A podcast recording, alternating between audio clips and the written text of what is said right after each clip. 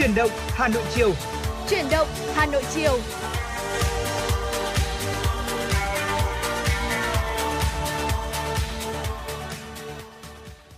Xin kính chào quý vị thính giả và chào mừng quý vị thính giả đến với chương trình Truyền động Hà Nội chiều được phát sóng trực tiếp trên tần số FM 96 MHz của Đài Phát thanh và Truyền hình Hà Nội. Và chương trình của chúng tôi đã được phát trực tuyến trên trang web hanoitv.vn. Dạ vâng, Thu Thảo xin được kính chào quý vị thính giả. Và thưa quý vị, ờ, như thường lệ thôi thì chương trình của chúng tôi đang được phát sóng trực tiếp với chủ đề là tin tức và âm nhạc. À, chính vì vậy, nếu như mà quý vị chúng ta có những vấn đề quan tâm cần chia sẻ hay là có những ờ, yêu cầu âm nhạc muốn gửi tặng tới những người thân yêu của mình thì quý vị hãy nhấc máy lên và gọi từ số hotline của chương trình đó là 024 3773 6688. À, ngoài ra thì quý vị cũng có thể tương tác cùng với ekip thực hiện chương trình qua một trang fanpage ở trên Facebook có tên là Truyền động Hà Nội FM96 quý vị nhé. Vâng và phải nói rằng là tôi xin hỏi câu hỏi đầu tiên mà tôi muốn hỏi Thu Thảo trong cái gọi là cái chương mở đầu cái chương trình buổi chiều ngày hôm nay đấy là Thu Thảo, Thu Thảo có đang trong mối quan hệ yêu đương nào không? Hay là thẳng là nhé, có người yêu chưa? À, dạ rồi. à, đây là cái điều tôi chưa có. Hơi ghen tị một tí đấy, đặc biệt là trong cái mùa Covid như thế này. Trời thì vẫn đang hơi lạnh mà chúng ta lại còn phải xa nhau nữa. Ừ. Đấy, có rất nhiều điều cần cố gắng chúng ta cần phải vượt qua. Đấy, à, thì phải nói rằng là có một cái thứ tình yêu tôi phải nói rằng là nói rằng là nó đã có từ rất lâu rồi. Dạ. Thế nhưng mà bây giờ ở cái thời điểm hiện tại này điều cái tình yêu đấy lại còn càng cần hơn nữa đó ừ. và đấy là cái tình yêu đó gọi là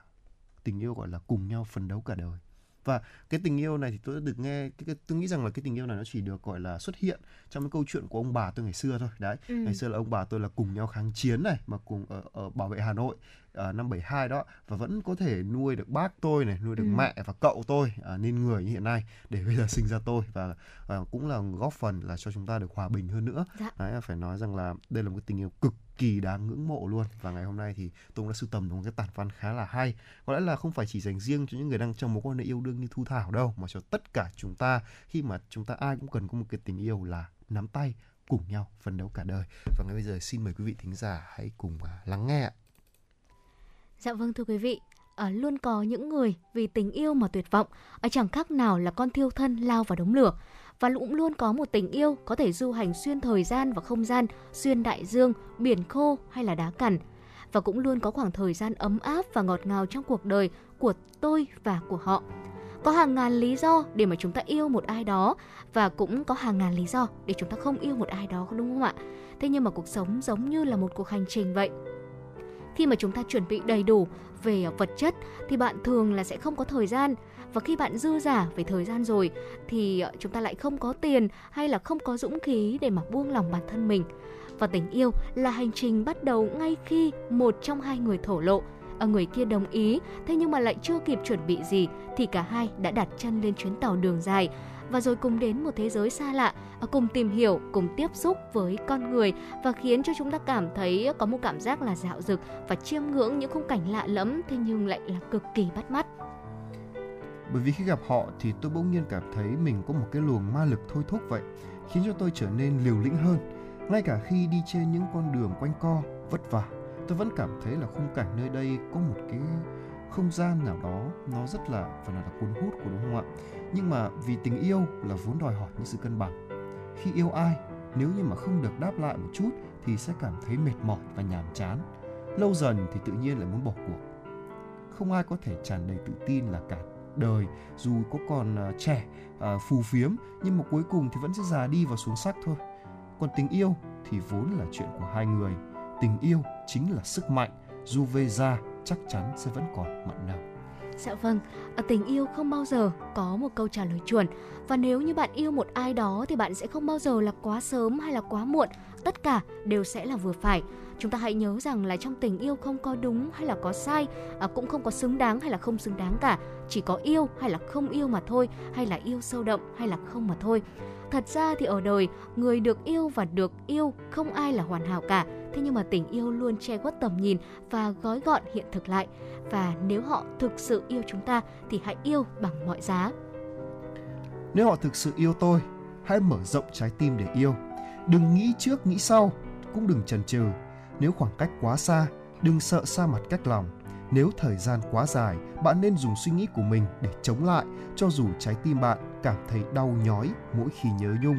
Vì bạn thực sự đang yêu, hãy tìm ra 10.000 lý do thuyết phục bản thân mình. và phải nói rằng là cái cảm xúc mà của cái người viết nên cái bài này phải ừ. nói rằng là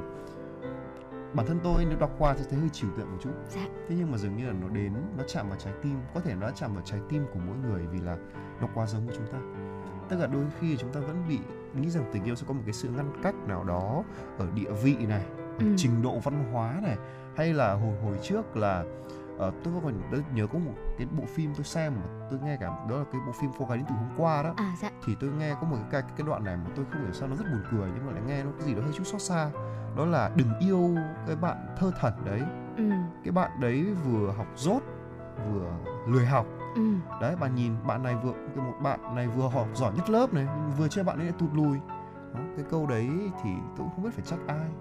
Trách về cái tư tưởng đã được dạy hay là trách cái điều gì mà tại sao lại khiến lại ngăn cách người ta bởi một cái trình độ chỉ vì lý do là người ta không thích học cái văn không, ừ. không thích học và hay là người ta lười học tưởng rằng là một một chỉ là một câu bốc đùa nhưng nhưng thực sự là nghe nghe mà cảm thấy thật là xót xa dạ nếu như vâng. mà thực sự là cô gái đó có tình cảm với chàng trai đó và mặc dù đúng thật kết phim là mới lộ ra đó ừ. đấy thì quý vị có thể đón, đón xem bộ phim này và có thể hiểu hơn ý nghĩa của của cái um, cái câu chuyện mà Tuấn Kỳ và Thu Thảo cũng vừa chia sẻ nha và phải nói rằng ở đây là một cái cảm xúc mà nếu nếu như dùng gọi là tình yêu mang tên là phấn đấu cả đời thì tôi nghĩ rằng là nó cũng không thuộc phạm chủ tình yêu đâu Thu Thảo dạ. có thấy đúng vậy không? À, thực ra là nhắc đến cũng là một câu chuyện tình yêu thì uh, trong thời gian mà dịch Covid-19 diễn ra vừa rồi thì có rất là nhiều câu chuyện tình yêu mà chúng ta đã được uh, chứng kiến đúng không ạ? Vâng. Và cũng giống như anh Tuấn Kỳ vừa chia sẻ, có thể là họ khác nhau về địa vị, về vật chất, về môi trường sống người Bắc kẻ Nam. Thế nhưng mà cùng thực hiện một nhiệm vụ lớn, một nhiệm vụ cao cả, đó là cùng nhau ở chống dịch Covid-19 thì uh, dù họ ở hai thế giới khác nhau, ở hai nơi khác nhau thì họ lại tìm thấy nhau ở cùng một uh, điểm chung đó là tình yêu muốn dành cho đất nước. Họ cùng nhau vượt qua những khó khăn để cùng nhau chống dịch và đem lại hòa bình, đem lại an toàn cho tất cả mọi người. Vâng, đó là điều mà tất cả chúng ta ai cũng mong muốn và đối với Tuấn Kỳ, đây là quan điểm cá nhân tôi cũng xin phép ừ. chia sẻ với quý vị thính giả đó là cái cảm xúc mà đã xác định là sẽ cùng nhau đi đến phần đầu đến cả đời tức là dạ. họ đã chấp nhận mọi thứ rồi thế thì làm gì gọi là phạm chủ là yêu nữa tôi xin dùng một chữ khác đó là thương. Thương. Nghe hợp lý hơn nhỉ? Dạ. đấy và có lẽ là để có thể gọi là làm rõ hơn cái luận điểm này và cũng là cho quý vị thính giả thư giãn thì ngay bây giờ xin mời quý vị thính giả hãy cùng thưởng thức một giai đoạn âm nhạc mang tên là ca khúc hơn cả yêu với giọng ca của Đức Phúc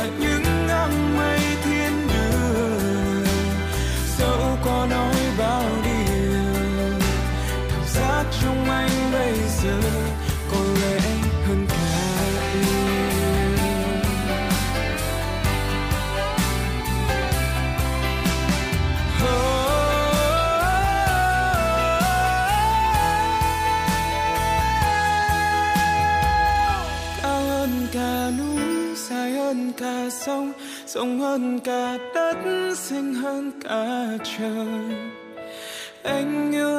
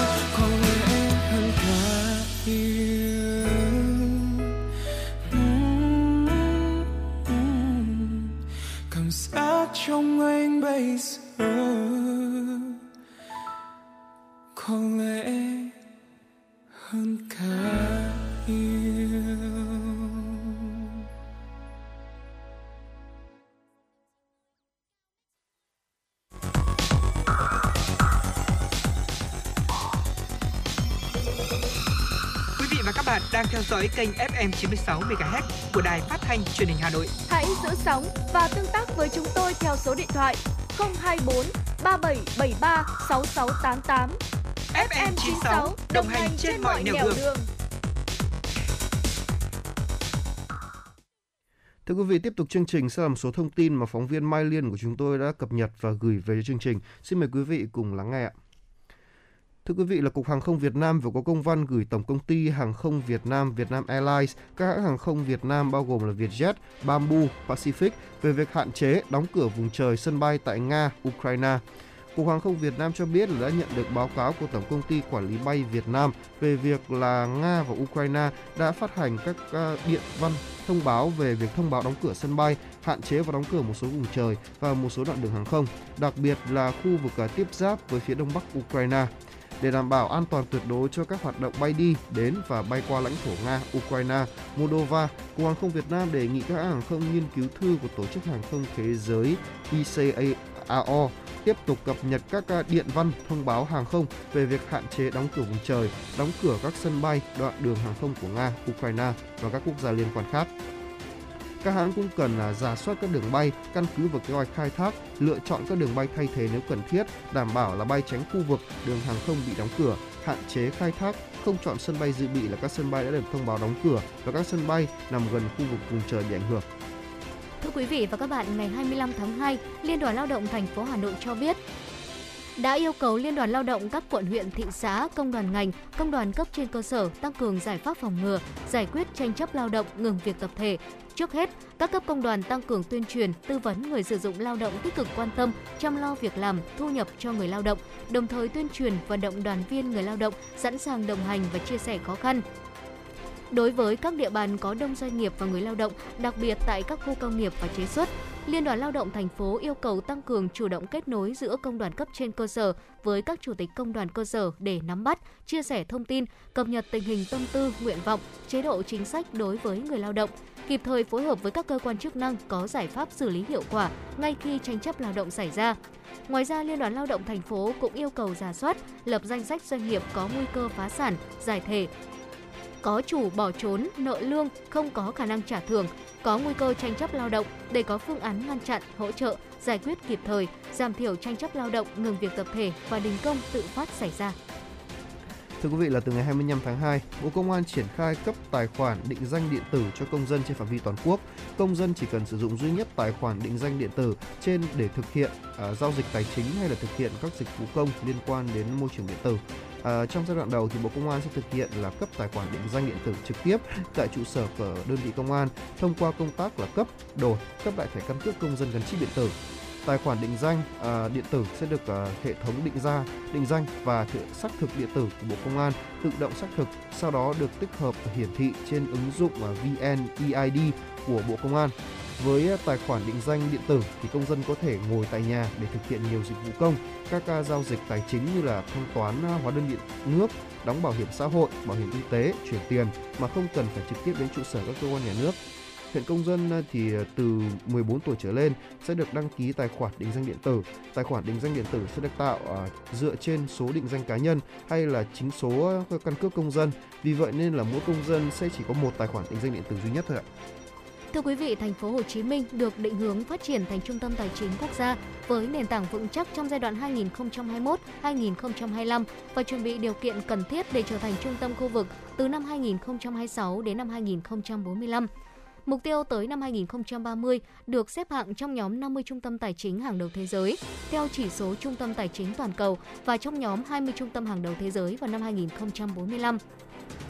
Theo đề án tại hội thảo phát triển thành phố Hồ Chí Minh thành trung tâm tài chính quốc tế do Ủy ban nhân dân thành phố tổ chức, từ nay đến năm 2025, thành phố đặt ra 4 chương trình hành động. Thứ nhất là phát triển fintech, được hiểu là công nghệ tài chính, ngân hàng số và thị trường giao dịch tài chính số. Thứ hai là thúc đẩy hội nhập tài chính khu vực và thứ ba là phát triển khu tài chính thương mại Thủ Thiêm và cuối cùng là phát triển thị trường hàng hóa tại trung tâm tài chính quốc tế thành phố Hồ Chí Minh. Thưa quý vị, trước khi đến với những phần thông tin tiếp theo, xin mời quý vị thính giả cùng đến với một giai điệu âm nhạc mang tên là ca khúc uh, uh, gọi là gì nhỉ? Chúng ta phải dùng từ là mình yêu nhau bình yên thôi, đúng không ạ? Do Phạm Hồng Phước và Văn Mai Hương thể hiện. Xin mời quý vị thính giả cùng lắng nghe. chiều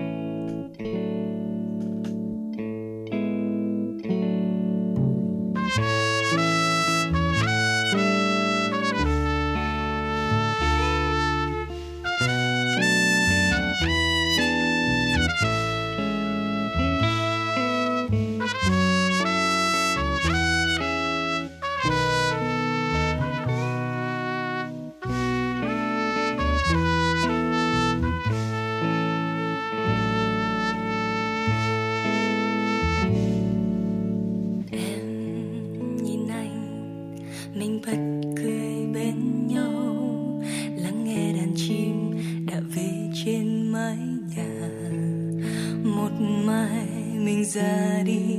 hàm răng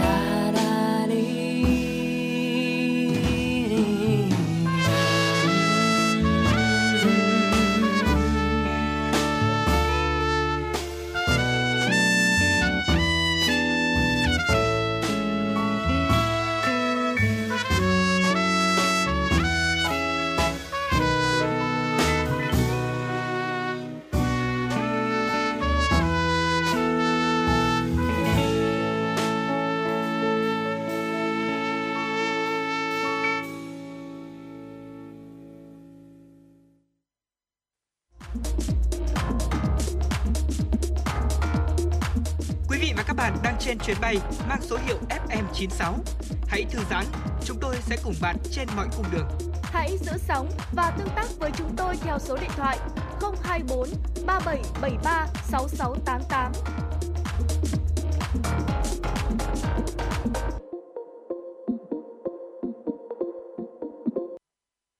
Vâng thưa quý vị, tiếp tục chương trình sẽ là những thông tin mà phóng viên Mai Liên của chúng tôi đã thực hiện và gửi về cho chương trình. Xin mời quý vị thính giả cùng lắng nghe ạ. Thưa quý vị và các bạn, hết năm 2021, Tổng cục Hải quan đã cung cấp dịch vụ công trực tuyến với mức độ 3 và 4 cho 215 trên 237 thủ tục hành chính, chiếm 91% tổng số thủ tục cung cấp. Năm 2022, ngành hải quan tiếp tục đẩy mạnh cải cách ứng dụng công nghệ thông tin nhằm tạo thuận lợi hơn nữa cho hoạt động xuất nhập khẩu cũng như cho người dân doanh nghiệp. Theo Tổng cục Hải quan, cải cách thủ tục hành chính luôn được xác định là nhiệm vụ chính trị trọng tâm cần thực hiện thường xuyên. Đến nay, cơ bản các bước thủ tục hải quan đã được thực hiện bằng phương thức điện tử. Một số chứng từ trước đây doanh nghiệp phải nộp bản giấy, đến nay cũng được nộp bằng phương thức điện tử với chữ ký số. Theo Tổng cục Hải quan, thời gian tới cải cách thủ tục hành chính của ngành hải quan tiếp tục được đẩy mạnh. Mới đây, Tổng cục trưởng Tổng cục Hải quan Nguyễn Văn Cẩn đã ban hành chỉ thị số 384 về đẩy mạnh cải cách hành chính, đơn giản hóa thủ tục hải quan hướng tới hải quan phi giấy tờ năm 2022. Trước mắt, cơ quan hải quan xác định mục tiêu và kế hoạch đồng bộ các giải pháp hướng đến mục tiêu hải quan phi giấy tờ trong năm 2022 và xây dựng thành công hải quan số, hải quan thông minh trong những năm tiếp theo.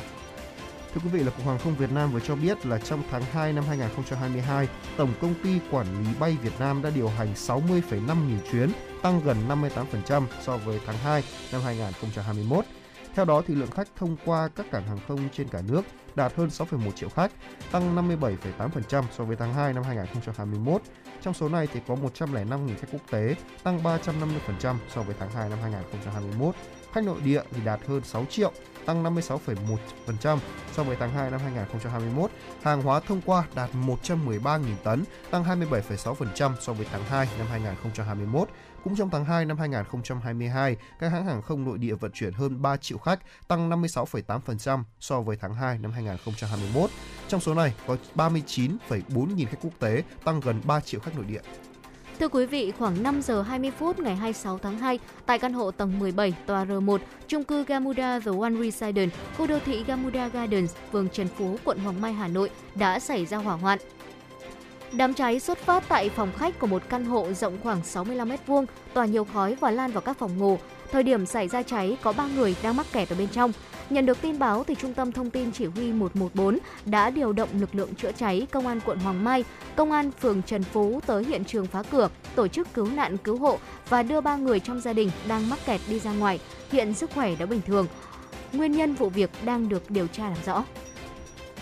Thưa quý vị là vào ngày 26 tháng 2, Cục Cảnh sát Giao thông Bộ Công an cho biết là qua hệ thống giám sát thì tổ tuần tra kiểm soát của Cảnh sát Giao thông đã xử phạt một à, lái xe dừng đỗ ăn uống trên cao tốc Nội Bài Lào Cai. Và cụ thể là vào khoảng 14 giờ 20 phút ngày 25 tháng 2 thì thông qua hệ thống camera giám sát thì lực lượng chức năng đã phát hiện tại km 54 cộng 250 cao tốc Nội Bài Lào Cai có một chiếc xe là à, hiệu Innova 7 7 chỗ à, có biển kiểm soát là 79A 27380 đã dừng đỗ và bên cạnh là nhóm người ngồi ăn uống trên làn khẩn cấp của đường cao tốc. Ngay sau đó thì à, tổ à, cảnh sát tuần đội tuần tra của giao thông đường cao tốc số 1 thuộc cục cảnh sát giao thông đã có mặt tại vị trí trên. Xác định là tài xế điều khiển xe à, à sinh năm 1972 với hành vi vi phạm trên thì tài xế này sẽ bị phạt tiền từ 10 đến 12 triệu đồng. Ngoài ra thì còn áp dụng hình thức là xử lý bổ sung tước giấy phép lái xe từ 2 đến 4 tháng. Cục Cảnh sát giao thông khuyến cáo là cao tốc Nội Bài Lào Cai là tuyến đường có lưu lượng người ờ, phương tiện tham gia giao thông là đông. Hơn nữa là trên tuyến này cho phép các phương tiện là chạy 100 km/h. Do đó nên là việc dừng đỗ như vậy là không những vi phạm luật giao thông đường bộ mà còn tiềm ẩn nguy cơ xảy ra tai nạn giao thông cho chính bản thân và người tham gia giao thông trên tuyến đường này. Dạ vâng thưa quý vị, ờ, chúng tôi vừa truyền tới quý vị những thông tin đáng chú ý Ờ, có trong chương trình ờ, truyền động Hà Nội và trong ờ, suốt khoảng thời gian từ 16 giờ cho đến 18 giờ của khung giờ truyền động Hà Nội chiều ngày hôm nay, Tuấn Kỳ và Thu Thảo sẽ còn tiếp tục cập nhật tới quý vị những thông tin đáng chú ý khác. Vâng và ngay bây giờ thì chắc là chúng ta sẽ có một cái bài chia sẻ nhỏ nhỏ mà có lẽ là Thu Thảo thì đã gọi là rất là dày công để gọi là um, gọi là sưu tầm cho quý vị. Và tôi nghĩ rằng là sưu tầm ở đây thì cũng có ý nghĩa là gọi là cũng đỡ một chút việc nào đó cho dạ. quý vị luôn đấy ạ. Một, một bài bài viết cũng chia sẻ cũng sẽ khá là hay. Đó, và ngay bây giờ thì uh, chúng ta sẽ cùng đến với là những món đồ chúng ta không nên dọn dẹp quá thường xuyên. Đó và đây phải nói rằng là đây là một cái ước mơ của tôi khi mà gọi là một cái gọi là một cái niềm hy vọng của tôi khi ừ. mà tôi đọc được bài viết này. Và à đấy có một số thứ mà chúng ta mẹ tôi ở nhà cũng bắt tôi dọn. Dạ. đấy mà tôi rất là tôi là người cũng tính khá là người nữa, cho nên là khi đọc được bài này tôi cảm thấy rất là vui đấy thường thường chúng ta sẽ nghĩ rằng là những cái món đồ đấy thì mình cần phải dọn dẹp thường xuyên và thậm chí là hàng ngày thì ờ, nó sẽ tốt, đúng không ạ? Thế nhưng mà trên thực tế thì không phải là món đồ nào cũng như vậy. Và trong chương trình ờ, chuyển động Hà Nội chiều ngày hôm nay thì Tuấn Kỳ và Tu Thảo sẽ chia sẻ tới quý vị thính giả ờ, những cái món đồ mà chúng ta không nên dọn dẹp quá thường xuyên và cũng nhờ đó thì chúng ta có thể cắt giảm được thời gian dọn dẹp. Thế nhưng mà ở ngôi nhà của chúng ta vẫn giữ được sự ngăn nắp và hợp vệ sinh rất là tuyệt vời. Đầu tiên, đó chính là quạt trần và đèn chiếu sáng, hay là các thiết bị chiếu sáng các thiết bị chiếu sáng gắn trên trần hay là quạt trần thì à, cũng chỉ cần được vệ sinh là mỗi tháng một lần thôi. À, quý vị hãy lên lịch dọn dẹp đồ đạc trong các căn phòng khác nhau trong mỗi tuần. À, trước tiên thì hãy nhớ làm sạch các thiết bị cố định ở trên cao trước, để khi mà bụi bẩn ở trên cao rơi xuống đất thì chúng ta sẽ dễ lau dọn hơn và việc mà chúng ta vệ sinh hàng ngày các thiết bị điện hay là đèn thì cũng rất là có thể ảnh hưởng đến tần suất uh, thời gian hoạt động của chúng nữa. Vâng, và một điều tiếp theo là chúng ta hiện tại thì cũng đang trời khá là lạnh rồi và ừ. chúng ta rất là hay mặc những chiếc áo khoác đúng không ạ và cái vật thứ hai mà chúng ta không nên gọi là giặt rũ quá thường xuyên đó cũng một chiếc những chiếc áo khoác mùa đông đó bởi vì là nếu như mà quý quý vị thính giả muốn tiết kiệm cho những cái hóa đơn giặt hấp à, thì hầu hết cái áo khoác mùa đông thì có chỉ có thể có thể thậm chí có thể mặc trong cả một mùa luôn ừ. chỉ với có một vài lần giặt thôi đấy, chìa khóa thì nên để là tránh xa cái việc giặt rũ thường xuyên đấy là phải là phát hiện vết bẩn thì càng sớm càng tốt và treo áo khoác đúng cách sau mỗi lần mặc và sử dụng bàn chải quần áo tốt nhất để loại bỏ những bụi và sơ vải là quá đủ rồi. Ừ. À, thực ra thì đối với những gia đình mà chúng ta có máy giặt ấy thì việc mà chúng ta giặt ừ, giặt rũ thường xuyên thì cũng không quá là tốn kém. Thế nhưng mà đặc biệt là ví dụ như đối với các bạn sinh viên ở trọ chẳng hạn ừ. thì việc mà chúng ta phải uh, tổng hợp tất cả quần áo mùa đông của mình và đem ra tiệm trong một khoảng thời gian dài và chúng ta phải giặt liên tục như vậy thì cũng khá là tốn kém đúng không ạ? Và đặc biệt là việc mà chúng ta giặt rũ liên tục như vậy thì cũng ảnh hưởng rất là lớn đến uh, thời gian mà chúng ta sử dụng cái áo đấy nó sẽ không được lâu nữa. Đúng là như vậy đấy. Và tiếp theo ở một món đồ nữa mà chúng ta cũng không nên ờ, giặt rũ hay là dọn dẹp quá là thường xuyên đó là khăn trải giường à, mền hay là chăn bông. Khăn trải giường thế sẽ rất là phức tạp để mà chúng ta làm sạch bởi vì là kích thước của nó khá là to đúng không ạ? Vì vậy thì chúng ta sẽ không cần phải giặt chúng hàng ngày hay là hàng tuần đâu ạ. Thay vào đó thì hãy làm sạch chúng vào mỗi cuối tháng. Và nếu như mà quý vị không có máy giặt cửa lớn ở trước ấy thì hãy mang những món đồ này đến tiệm giặt là hoặc là nếu như mà quý vị có trẻ nhỏ hay là thú cung ở, ờ, ở trong gia đình thì hãy sử dụng một tấm trải giường không thấm nước và việc mà chúng ta cần phải làm đó là thay thế chúng thường xuyên thôi thì điều này cũng sẽ giúp cho khu vực giường ngủ hay là uh, gia đình của chúng ta luôn sạch sẽ trong suốt cả mùa đông dài. Vâng và phải nói rằng là thêm một cái yếu tố nữa mà cái này là tôi ngại nhất đây này. Ừ. Đó là rèm và màn rèm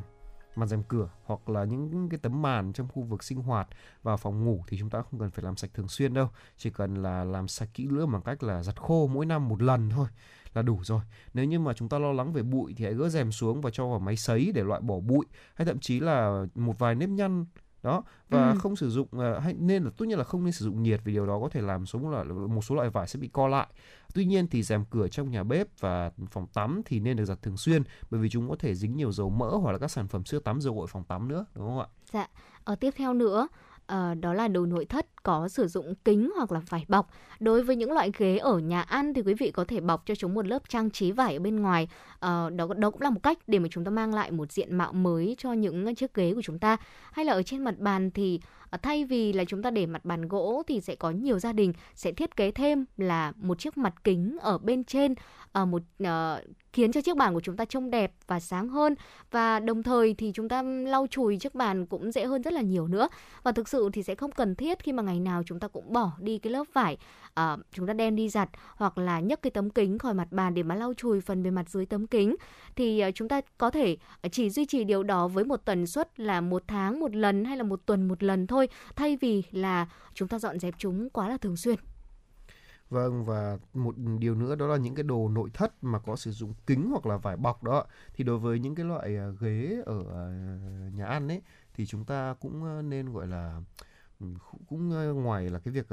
gọi là rửa ra ấy, dạ. thì chúng ta đôi khi chỉ cần lấy khăn khô thôi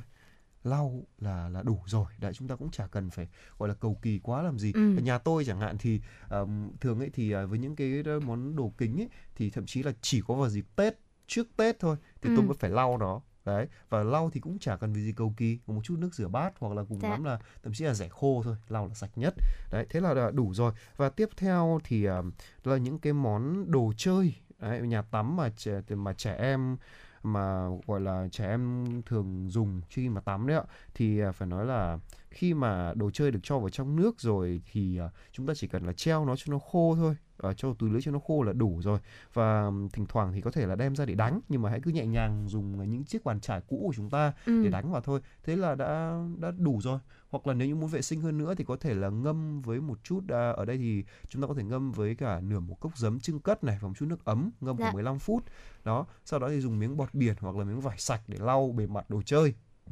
Sau đó rửa lại với nước lạnh và để khô trong không khí là ổn chúng ta không cần phải quá cầu kỳ làm gì đúng không ạ Dạ vâng thưa quý vị, à, tiếp theo đó chính là gối giường hay là ga trải giường và vỏ gối. Thì ờ, chúng ta thường biết rằng là những cái đồ vật này, gối giường này, ga trải giường hay là vỏ gối thì hàng ngày sẽ tiếp xúc trực tiếp với làn da của mình đúng không ạ? Thế nhưng mà gối ở đầu giường ấy, thì chỉ cần được giặt từ 3 cho đến ờ, 6 tháng một lần. Việc giặt rũ thường xuyên hơn thì sẽ khiến cho chúng bị bào mòn một cách nhanh chóng và thời lượng mà chúng ta sử dụng cũng không được lâu nữa. Và hầu hết tất cả các loại gối trên giường ở lông vũ hay là ở chất liệu xốp thì đều có thể là được giặt tại nhà và chúng ta chỉ cần đảm bảo rằng là có đủ thời gian để mà gối khô hoàn toàn trước khi mà chúng ta sử dụng chúng, trước khi mà chúng ta đi ngủ thôi. Vâng, và tiếp theo đó là những chiếc lò nướng đã dành cho những bạn nào mà thích nướng bánh đâu nha. Tại bản thân tôi thì cũng rất hay nướng bánh mì ở nhà, nhưng mà cái việc mà nướng rửa lò nướng nhiều ấy nó sẽ ảnh hưởng rất là nhiều đến một số những cái lớp hóa chất ở bên trong giúp để gọi là bảo vệ uh, cái cái lò nướng đó ừ. trước cái nhiệt độ cao cũng do chiếc lò nướng gây ra luôn. Cho nên là cái việc mà um, gọi là phải vệ sinh nó hàng tuần ấy thì cũng không cần thiết đâu. Dạ. Đó chỉ cần là lau sạch cái vết tràn khi mà chúng xảy ra thôi có một số vết bẩn khi mà làm bánh thì lau lui là đủ rồi đó hoặc là có thể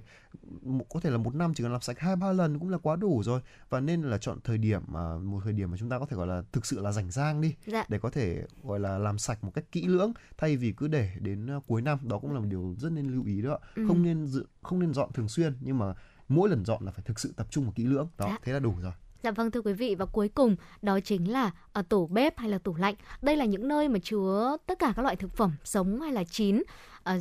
và vì thế chúng ta nên dọn dẹp tủ lạnh hàng tuần. Thế nhưng mà tủ đựng bát đĩa hay là đồ khô thì chúng ta cũng không cần phải là dọn dẹp với tần suất quá là nhiều đâu ạ. Chỉ cần vệ sinh nó à, một tuần một lần hay là một tháng một lần thôi thì hãy để cho bát đĩa và đồ khô ra một phía và sau đó chúng ta sẽ sử dụng ở uh, rẻ lau uh, lau sạch các cái ngăn kệ và để đồ lại như cũ. Hãy kiểm tra và loại bỏ bất kỳ ở hoạt động nào của côn trùng. Đồng thời là hãy uh, đó cũng là một cơ hội để mà chúng ta có thời gian kiểm tra lại uh,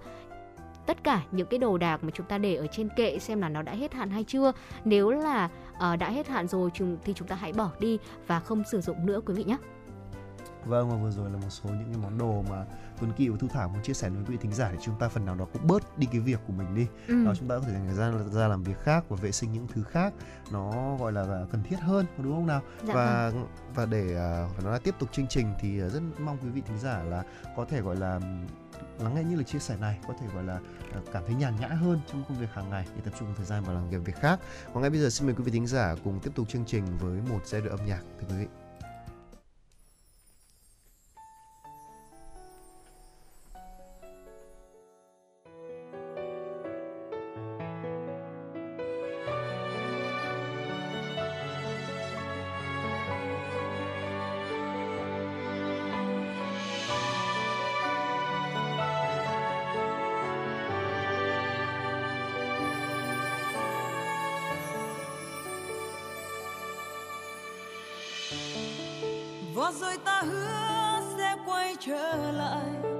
Một ngày mai như hai người bạn.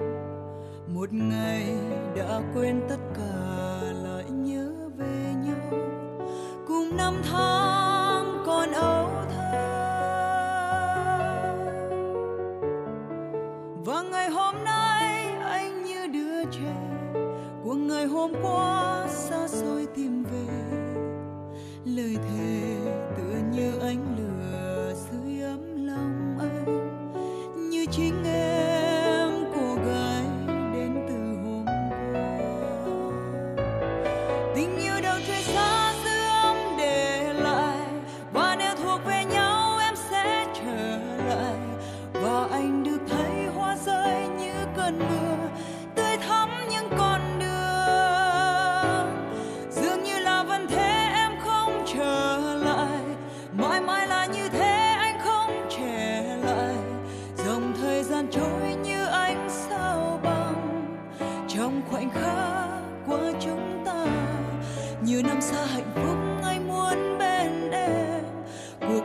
dù ngắn nỗi nhớ qua dài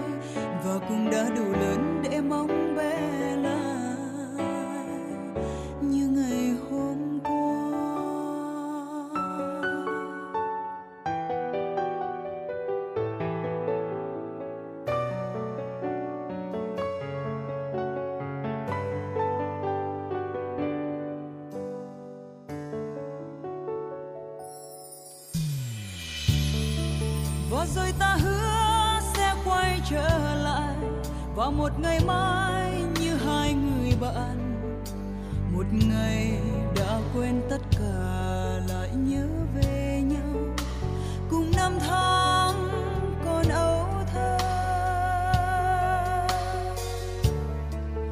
và ngày hôm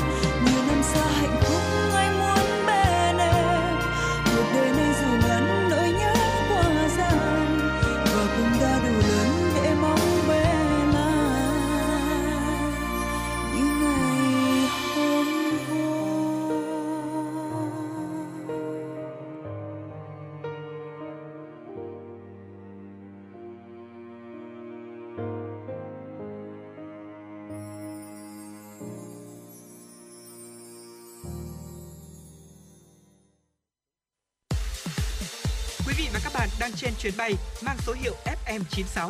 Hãy thư giãn, chúng tôi sẽ cùng bạn trên mọi cung đường. Hãy giữ sóng và tương tác với chúng tôi theo số điện thoại 024 3773 6688. Vâng thưa quý vị, tiếp tục chương trình sẽ là một số thông tin mà phóng viên của chúng tôi đã cập nhật và gửi về cho chương trình. Xin mời quý vị thính giả hãy cùng à, tiếp tục à, lắng nghe ạ. À, vâng thưa quý vị là ít nhất hai người thiệt mạng và hơn 20 người bị thương do có trận động đất có độ lớn tới 6,2 độ Richter xảy ra gần đảo Sumatra của Indonesia vào sáng ngày 25 tháng 2 vừa qua. Trước đó thì cơ quan địa chấn học Indonesia cho biết là trận động đất xảy ra ở vùng duyên hải phía tây nam của đảo Sumatra với với tâm chấn ở độ sâu là 10 km. Theo cơ quan khảo sát địa chất của Mỹ thì trận động đất xảy ra ở thời điểm cách thị trấn Bukittinggi, tỉnh Tây Sumatra là khoảng 70 km. Trước khi xảy ra trận động đất thì có các vụ rung chấn nhẹ khiến cho người dân phải chạy khỏi các tòa nhà. À, Tình hình thì ờ, các hình ảnh đăng tải lên các nhiều phương tiện truyền thông cho thấy là nhiều nhà cửa tại ờ, thành phố Pasaman đã bị đổ. Một bệnh viện tại thành phố Padang đã thủ phủ của tỉnh Tây Sumatra cũng đã phải sơ tán bệnh nhân. Cảnh báo và theo ờ, cái ờ, cơ quan địa chấn học của Indonesia đã cảnh báo người dân là phải tránh xa khu vực có, có địa hình là dốc vì lo ngại nguy cơ là sạt lở đất trong bối cảnh hiện tại cảnh hiện nay là đang rất là cao điểm của mùa mưa nữa. Dạ vâng thưa quý vị thính giả, chính quyền khu hành chính đặc biệt Hồng Kông Trung Quốc ngày hôm qua đã ký hợp đồng với công ty cổ phần xây dựng quốc tế thuộc nhà nước Trung Quốc để xây dựng 8 cơ sở cách ly và điều trị tạm thời nhằm ứng phó với tình hình dịch bệnh COVID-19 đang ngày càng diễn biến phức tạp. Các cơ sở y tế tạm thời với tổng công suất là 50.000 giường sẽ được xây dựng trên khắp Hồng Kông, bao gồm cả trên các khu đất tư nhân được một số công ty bất động sản để chính quyền sử dụng khi cần. Đặc khu Hồng Kông theo đuổi mục tiêu là Zero Covid, đưa số ca mắc trong cộng đồng về không từ con số gần 9.000 ca mắc mới mỗi ngày hiện nay. Trong tuyên bố đưa ra vào ngày 24 tháng 2, thì chính quyền Hồng Kông khẳng định sẽ tối ưu hóa việc sử dụng các khu đất và hoàn thành các công việc liên quan sớm nhất có thể để phục vụ cuộc chiến chống COVID-19. Thưa quý vị là đăng tải chia sẻ thông tin kích động bạo lực trên mạng xã hội, Nguyễn Tuấn Nguyễn Anh Tuấn sinh ngày sinh năm 1986, trú tại huyện Nho Quan, tỉnh Ninh Bình, là công nhân của công ty giày Adora Việt Nam, vừa bị lực lượng chức năng tỉnh Ninh Bình xử phạt. Trước đó thì Nguyễn Anh Tuấn đã sử dụng tài khoản Facebook là Nguyên Đan tham gia nhóm kín là Hội công nhân công ty giày Adora Việt Nam, đăng tải chia sẻ hai bài viết. Bài viết của Tuấn sau khi được đăng tải đã thu hút nhiều lượt bình luận và chia sẻ gây kích động công nhân là đình công, ảnh hưởng đến tình hình an ninh trật tự và sản xuất kinh doanh. À, quá trình làm theo trong quá trình làm việc thì Tuấn đã thừa nhận hành vi vi phạm của mình. À, mục đích của Tuấn là thông báo cho thành viên trong nhóm kín nhằm kích động công nhân là kéo dài đình công, chuẩn bị mắm tôm và trứng để ném vào một số công nhân là không tham gia đình công nữa. À, cơ quan chức năng đã xử phạt hành chính Tuấn với số tiền là 7 triệu 500 nghìn đồng. Vâng thưa quý vị, vừa rồi là một số thông tin mà chúng tôi muốn gửi cho quý vị trong chương trình ngày hôm nay và hiện tại thì có một cái thực ra hiện tượng này xảy ra từ rất lâu rồi thưa quý vị và là một trong những hiện tượng mà Tuấn Kỳ xin phép phải chia sẻ thẳng với quý vị là tôi căm thù cái hành động đấy. đấy ừ. xin lỗi hơi nặng nề một chút nhưng mà thực sự đây là một cái hành động mà nó nó khiến cho bản thân tôi đôi khi nghĩ đến thôi à, dù ở độ tuổi nào tôi cảm thấy rất là bức xúc đó dạ. là quấy rối tình dục đó và phải nói rằng là khi mà nhắc đến cái vấn đề này thì bản thân tôi là cảm thấy là xét cả về góc độ cả về tâm lý lên những cái góc độ đạo đức ừ. uh, quy chuẩn xã hội thì nó đều là một thứ mà tôi phải dùng từ là dơ bẩn và ừ. đáng ghê tởm của nhân loại phải nói như vậy đó và ngày hôm nay thì thu thảo ạ tôi có đọc được một bài viết này đó là của một người gọi là chuyên gia tâm lý đó dạ. viết về là tôi bị quấy rối tình dục khi đang học cấp 1 về, ờ, về vấn đề của vấn đề này và ngay bây giờ thì uh, xin mời quý vị thính giả hãy cùng uh, uh, lắng nghe một buổi trò chuyện của Tuấn Kỳ và Thu Thảo cũng về vấn đề này luôn nhé. Dạ vâng thưa quý vị và ngay sau đây thì chúng tôi cũng được xin phép là chia sẻ ở bài viết này uh, của tác giả Trần Kim Thành tới quý vị thính giả đang nghe đài. Nội dung của bài viết này như sau. Tôi bị quấy rối khi đang học cấp 1 bởi một cậu bé lớn hơn vài tuổi Câu chuyện giờ nhìn lại chỉ như một trò nghịch dại của trẻ con, thế nhưng đã để lại cho tôi nỗi sợ vợ, nỗi sợ và những ảnh hưởng không hề nhỏ. Lớn lên thì tôi không quan tâm tới yêu đương cũng như các bạn cùng trang lứa. Tới 26 tuổi, tôi lần đầu có bạn trai. Khi anh đề cập tới chuyện nam nữ, tôi đã rất sợ. Tôi không cảm thấy thoải mái và né tránh quan hệ thể xác dù nhu cầu được yêu thương rất lớn. Vâng, phải nói thưa quý vị rằng là à, xin phép đề cập một chút đấy là cái việc quan hệ tình dục thôi ạ. Thì nó nó tôi thấy là nó thuộc trong à, người ta dùng ừ, từ, là gì tứ khóa của con người đúng không ạ? Tức là con người chúng ta có thể là ở sâu trong đó thì đều mong muốn một phần nào đó. Tuy nhiên thì đấy chỉ vì một tác động có như một trò trẻ con mà tạo nên một nỗi sợ cho một người như thế này. Phải nói là đây là một cái sự không biết là phải dùng từ như thế nào. Tôi không biết phải dùng từ nào để miêu tả nữa nhưng mà đó nó đã ảnh hưởng rất là sâu đến với cô. Và tính ở đây thì tôi có thể nói là ngót hại ngót hai chục năm rồi ừ. mà cô vẫn không thể nào mà quên được cái điều đó thì nó cũng phải thấy rằng à nó ảnh hưởng như thế nào. Đó. Và ngay cả khi đã kết hôn được vài năm thì bản thân cô vẫn không thể cảm thấy thoải mái trong quan hệ vợ chồng. Đó mặc dù đó là một cách thức để giữ lửa đó thưa quý vị. Mà mãi sau này phải mất nhiều năm thì cô mới cảm nhận được tình yêu và biết cách yêu thương và chấp nhận người người khác. Đó và nỗi sợ này thì ờ, vào những năm tháng trầm cảm đã dẫn cô vào một cái hành trình trở thành đã phải tự trị liệu chữa lành huấn luyện tâm lý cho những cho nhiều người trong vòng hơn 10 năm và có cả những người bị xâm hại tình dục khi còn trẻ. Đó phải nói rằng là mặc đây là một cô gái mà cảm thấy rất là dũng tuyệt vời và dũng cảm ừ. của thu thảo? Mặc dù là đấy cô đã bị nỗi sợ nhưng mà cô cô đã sau khi tự chữa trị cho bản thân mình rất nghị lực thì là cô lại dùng cái tâm đấy để chữa cho những người khác Vâng, đó là rất là tuyệt vời. Đó đương nhiên thì ở đây thì cái việc mà xâm hại tình dục thì nó không chỉ ảnh hưởng đến ham muốn hay là nó ảnh hưởng đến những cái cái thứ gì khác của ờ, không không chỉ ảnh hưởng đến cái chuyện ham muốn hay là những cái tâm lý khi mà tiếp xúc quan hệ mà nó còn ảnh hưởng còn khủng khiếp rất hơn rất nhiều đặc biệt khi còn trẻ. Đó và à, trong khi tham vấn trị liệu thì cô nhận ra là tất cả bọn họ đều có một điểm chung đó là bị tổn thương sâu bên trong nhiều năm tháng sau khi chuyện đó xảy ra và bản thân họ thì những người bị xâm hại đều cảm thấy là không được yêu thương cảm và mặc cảm về bản thân mình nữa ừ. với những người còn bị tổn thương nặng nề thì đa phần là họ tiếp tục bị lạm dụng thể xác và tinh thần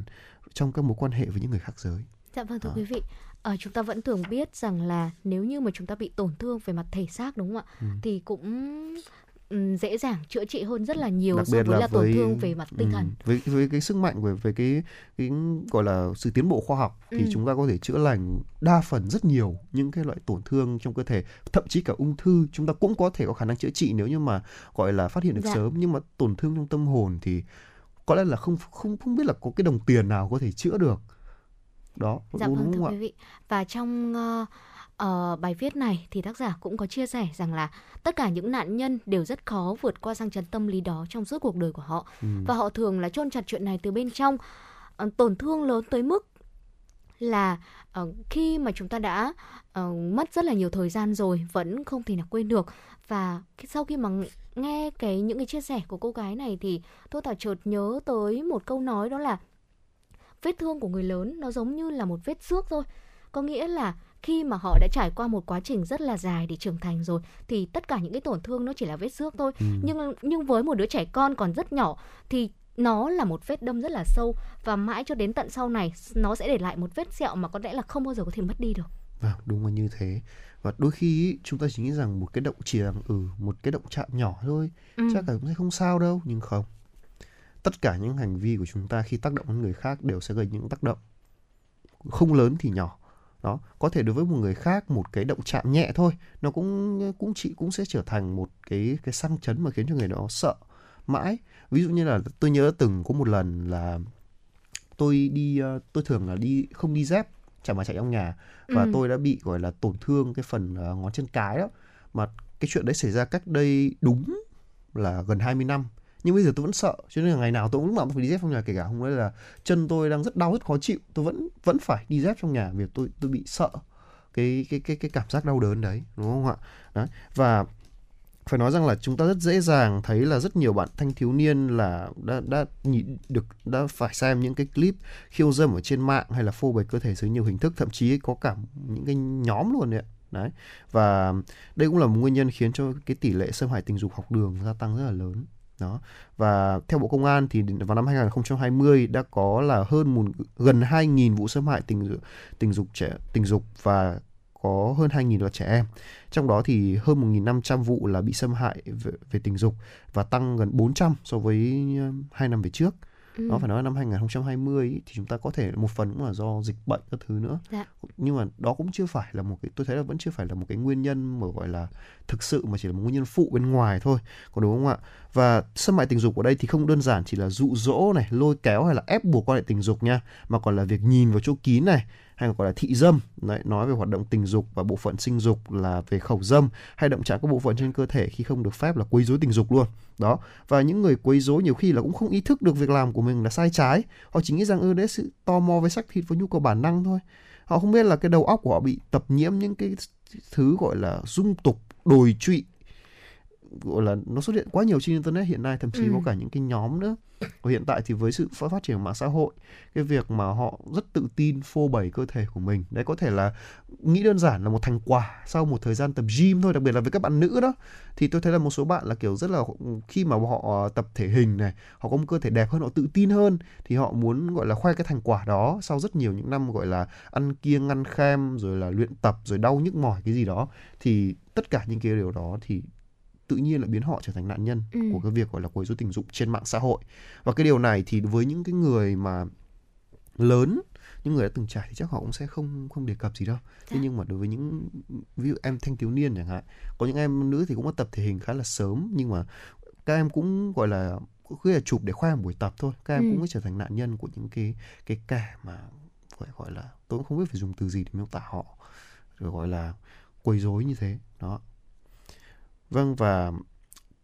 cô đã từng ở đây thì tác giả cũng chia sẻ thêm là cô đã từng để những số hotline tư vấn miễn phí cho những người gặp các vấn đề về tâm lý khác nhau. Và cô gọi đến nhiều đến mức mà cô cũng không đủ sức để nghe nữa. Và nhu cầu được chia sẻ của những người bị tổn thương là rất lớn. Tức là họ luôn muốn tìm một người dạ. để có thể chia sẻ đó ạ. Và cũng từ đây chúng ta cũng có thể thấy rằng là có rất là nhiều người gặp phải tình trạng này. Nhưng họ không không lên tiếng được dạ, hẳn vâng, mà phải cần một người thực sự tâm tình với họ. Còn bản thân tôi thì à, cứ mỗi lần mà tôi đọc về những cái vụ xâm hại tình dục đấy có thể là và cái cái cái thủ phạm lại chính là người thân nữa thực sự là khiến cho tôi phải gọi là rộ lên một cái sự gọi là căm phẫn một cái sự gọi là tức giận đến khôn cùng luôn tôi cũng không hiểu là cái, cái đấy là nó, nó bắt nguồn từ tại sao mà tôi lại ghét cái điều đến mức như yeah. Dạ. thế nhưng mà đó là cảm xúc cá nhân mà Tuấn Kỳ muốn chia sẻ một chút với quý vị thính giả à, ở trên sóng và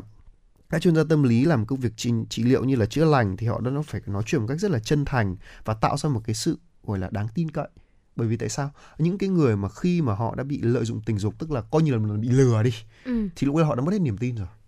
Đó mất hết niềm tin mất hết cảm xúc vào một cái thứ mà có thể nằm trong một trong số nhu cầu của con người có thể nói là nằm trong số nhu cầu của con người mà họ đã mất hết niềm tin rồi thì thực sự là cần những người có thực sự chân thành. Có nhiều người thậm chí là còn đặc biệt là phụ nữ đó nha sau khi bị xâm hại xong còn sợ không dám tiếp xúc với cả những người khác giới luôn. Đó và đó là một cái hậu quả mà của những cái kẻ mà không ích kỷ phải dùng từ là ích kỷ vô ý thức mà ảnh hưởng cho người khác như vậy phải không ạ Dạ vâng thưa quý vị và với những người bị xâm hại hay là được giải phóng tổn thương tích tụ thì sẽ giúp và làm tiêu tan những cái ám ảnh hay là nỗi sợ vô hình mà họ đang phải gặp phải. Và với họ thì mở lòng với một hiện tại tươi mới và sẵn sàng đón nhận tình yêu là một việc có thể làm được. Tuy nhiên, đó không phải là một điều dễ dàng. Đúng thật là như vậy. Vâng và sau khi bà chia sẻ tôi hy vọng và Tuấn Kỳ hy vọng rằng là mỗi chúng ta hãy đôi khi nâng cao cái um, cái gọi là kỳ thức của chính mình. Đôi khi chúng ta chỉ là vô tình thôi thưa quý vị. Nhưng mà có những kẻ là cố tình như vậy thật thì thực sự là những kẻ đó thì chúng ta không tuấn kỳ và thu thảo không muốn đề cập trên sóng ở đây. Đấy nhưng mà chúng ta là những người những, những người mà chúng ta có hãy ý thức một chút khi mà động chạm vào cơ thể của bất kỳ ai đặc biệt là những em nhỏ những em bé gái đó thì chúng ta hãy um, gọi là đôi khi thì nếu như không được phép tốt nhất là chúng ta không nên động chạm khi chưa được ừ. phép đó là một cái phép vừa là một cái phép lịch sự và cũng là một cái cách để uh, trước khi để chúng ta có thể mở lòng với nhau để có thể là có chăng có những cái ôm hay thậm chí là có thể tiến đến một quan hệ yêu đương và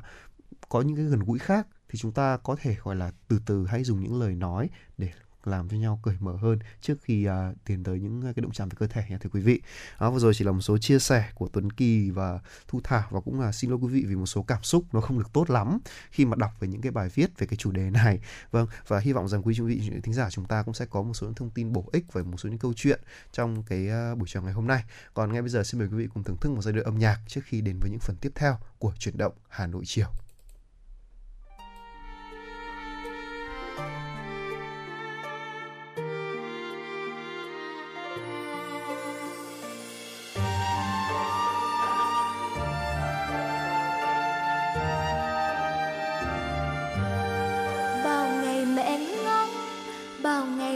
Chấm bao ngày mẹ mong con trao đời. Ấp trong đáy lòng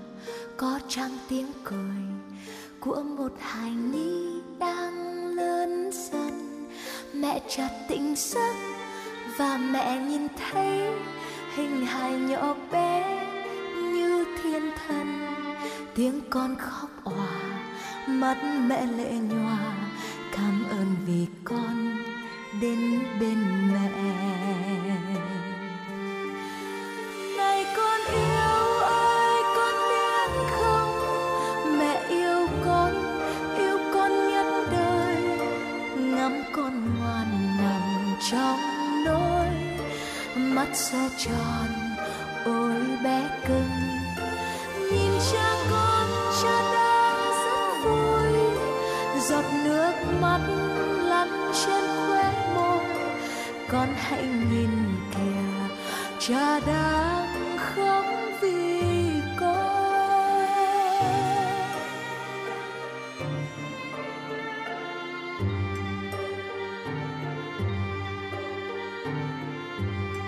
Một ngày tỉnh giấc, rồi mẹ chợt nghe, vụng về con nói câu, mẹ ơi, chiếc môi bé nhỏ thốt lên bất ngờ khiến tim mẹ vui như vỡ òa. Đây là mặt đất, đây là trời cao, đây là nơi đã sinh ra con. Bước chân bé nhỏ, bước đi theo cha, dấu chân đầu tiên trên đường.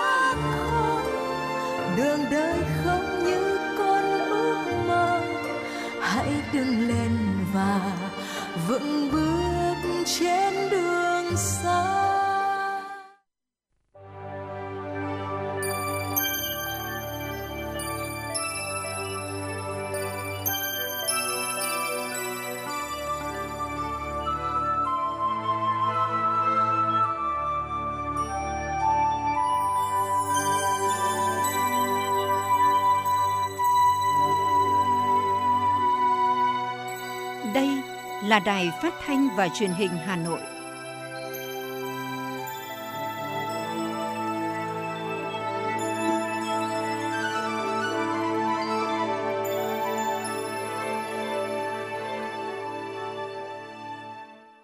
Xin kính chào quý vị thính giả và bây giờ đã là 17 giờ ngày 26 tháng 2 năm 2022. Chương trình Chuyển động Hà Nội chiều của chúng tôi đang được phát trực tiếp trên tần số FM 96 MHz của Đài Phát thanh và Truyền hình Hà Nội. Chương trình cũng đã được phát trực tuyến trên trang web hanoitv.vn. Và thưa quý vị, mở đầu chương trình ngày hôm nay, chúng tôi xin phép được chuyển đến cho quý vị thính giả những tin tức đáng quan tâm nhất. Xin mời quý vị thính giả cùng lắng nghe ạ.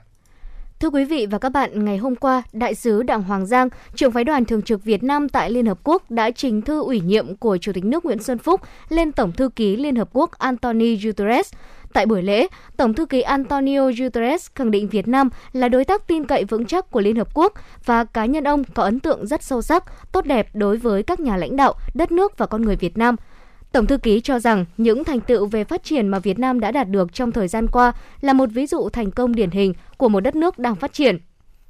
Ông cũng đánh giá cao năng lực của Việt Nam trong việc đảm đương các vị trí quan trọng tại các cơ quan của Liên Hợp Quốc, trong đó có vị trí Ủy viên không thường trực Hội đồng Bảo an Liên Hợp Quốc nhiệm kỳ 2020-2021 và sự tham gia của Việt Nam trong các hoạt động gìn giữ hòa bình – Tổng thư ký bày tỏ hy vọng trong nhiệm kỳ của đại sứ Đặng Hoàng Giang, Việt Nam sẽ tiếp tục có nhiều đóng góp hiệu quả tại các diễn đàn, hoạt động của Liên Hợp Quốc tại New York, Mỹ, góp phần thúc đẩy chủ nghĩa đa phương hoạt động trên cơ sở tôn trọng hiến trương Liên Hợp Quốc và làm sâu sắc hơn mối quan hệ đối tác ngày càng phát triển giữa Liên Hợp Quốc và Việt Nam. Đáp lời Tổng thư ký Liên Hợp Quốc, Đại sứ Đặng Hoàng Giang bày tỏ vinh dự được đảm nhận trọng trách trưởng phái đoàn đại diện thường trực Việt Nam, đại sứ đã chuyển lời thăm hỏi của các lãnh đạo Việt Nam tới Tổng thư ký và khẳng định Việt Nam luôn là đối tác tin cậy, trách nhiệm của Liên Hợp Quốc. Đại sứ cam kết sẽ nỗ lực thúc đẩy tham gia sự tích cực, chủ động và sự đóng góp thiết thực, hiệu quả của Việt Nam trong công việc chung của cộng đồng quốc tế, đặc biệt trong việc thực hiện các mục tiêu phát triển bền vững, ứng phó với biến đổi khí hậu, gìn giữ hòa bình quốc tế, cũng như đóng góp tích cực vào các thảo luận về hướng hợp tác trong tương lai của Liên Hợp Quốc cũng như chương trình nghị sự chung của chúng ta Đại sứ cũng mong muốn hợp tác chặt chẽ với các cơ quan Liên Hợp Quốc trong việc thúc đẩy quan hệ hợp tác giữa Việt Nam và Hiệp hội các quốc gia Đông Nam Á. Nhân dịp kỷ niệm 45 năm Việt Nam gia nhập Liên Hợp Quốc ngày 20 tháng 9 năm 1977, ngày 20 tháng 9 năm 2022, Đại sứ Đặng Hoàng Giang đã trân trọng chuyển thư mời của Chủ tịch nước Nguyễn Xuân Phúc mời Tổng thư ký Liên Hợp Quốc thăm Việt Nam trong thời gian sớm nhất. Thưa quý vị là Phó Thủ tướng Chính phủ Lê Minh Khái đã ký quyết định về việc giao điều chỉnh kế hoạch đầu tư công trung hạn vốn ngân sách nhà nước giai đoạn 2021-2025 cho các bộ, cơ quan trung ương và địa phương đợt 2 theo đó, các bộ cơ quan trung ương và các địa phương căn cứ kế hoạch đầu tư công trung hạn vốn ngân sách trung ương giai đoạn 2021-2025, danh mục dự án và các mức vốn ngân sách trung ương trong kế hoạch đầu tư công trung hạn giai đoạn 2021-2025 được giao có trách nhiệm thông báo hoặc quyết định giao kế hoạch đầu tư công trung hạn giai đoạn 2021-2025 cho các cơ quan đơn vị sử dụng vốn đầu tư công, sử dụng huy động các nguồn vốn khác để đầu tư hoàn thành đúng tiến độ, bảo đảm chất lượng các dự án chưa bố trí đủ vốn ngân sách trung ương trong tổng mức đầu tư được duyệt, chưa rõ cơ cấu nguồn vốn trong chủ trương đầu tư hoặc quyết định đầu tư được cấp có thẩm quyền phê duyệt, các dự án trọng điểm có tính kết nối, liên kết vùng, chưa bố trí vốn ngân sách địa phương, không đề xuất bổ sung thêm vốn ngân sách trung ương ngoài số vốn ngân sách trung ương đã được giao cho bộ, cơ quan trung ương, địa phương trong kế hoạch đầu tư công trung hạn giai đoạn 2021-2025 để đầu tư cho các dự án này. Thưa quý vị, triển khai nghị quyết số 11 của Chính phủ về chương trình phục hồi và phát triển kinh tế xã hội, ngân sách nhà nước sẽ hỗ trợ lãi suất 2% trên một năm, tối đa là 40.000 tỷ đồng thông qua hệ thống các ngân hàng thương mại đối với các khoản vay doanh nghiệp, hợp tác xã, hộ kinh doanh có khả năng trả nợ và có khả năng phục hồi trong một số ngành lĩnh vực. Gói hỗ trợ này đang được các đối tượng nằm trong chương trình mong mỏi sớm được triển khai để khôi phục lại các hoạt động sản xuất kinh doanh. Theo Phó Thống đốc Ngân hàng Nhà nước Đào Minh Tú, trong năm nay, ngành ngân hàng sẽ triển khai đồng bộ các giải pháp tháo gỡ khó khăn cho người dân và doanh nghiệp bị ảnh hưởng bởi dịch COVID-19, thiên tai dịch bệnh, chủ động xây dựng các quy định triển khai nghị quyết của Quốc hội, nghị định của Chính phủ để hướng dẫn triển khai ngay gói hỗ trợ lãi suất là 40.000 tỷ đồng. Trong quý 1 này sẽ ban hành và triển khai hỗ trợ lãi suất 2% cho các đối tượng theo quy định. Hiện nay, Ngân hàng Nhà nước đang triển khai việc xây dựng và sớm hoàn thiện hành lang pháp lý, triển khai gói hỗ trợ 40.000 tỷ đồng, hỗ trợ lãi suất 20% cho các đối tượng được Quốc hội và Chính phủ quy định. Ngay trong quý 1 này, hiện nay cũng đã dự thảo về cơ bản nội dung hướng dẫn việc hỗ trợ lãi suất 2% ngân sách nhà nước. Theo đó, nghị định này sẽ hoàn thành trong quý 1 và sẽ được ban hành triển khai.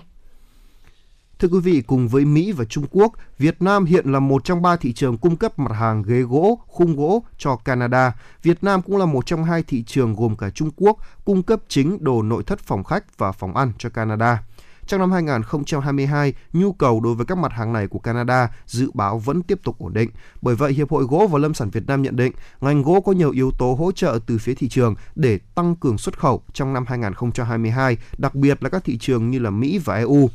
Với nhiều lợi thế, xuất khẩu gỗ và lâm sản năm 2022 có thể vượt mục tiêu 16 tỷ đô la Mỹ trong tổng cục do Tổng cục Nông nghiệp đề ra.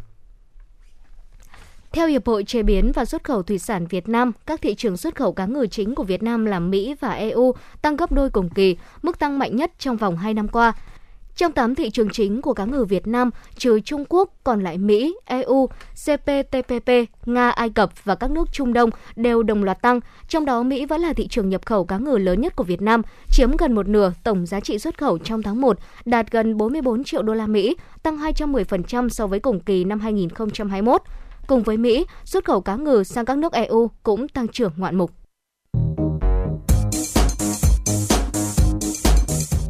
Số hiệu FM96 đang chuẩn bị nâng độ cao. Quý khách hãy thắt dây an toàn, sẵn sàng trải nghiệm những cung bậc cảm xúc cùng FN96. Thưa quý vị, Thời gian qua, việc ứng dụng công nghệ cao trong sản xuất nông nghiệp đã được nhiều doanh nghiệp, hợp tác xã, tổ chức cá nhân trên địa bàn thành phố Hà Nội đẩy mạnh ứng dụng bằng việc sử dụng giống mới có năng suất và chất lượng cao. Và ngay bây giờ xin mời quý thính giả hãy cùng lắng nghe phóng sự Hà Nội ứng dụng công nghệ cao trong sản xuất.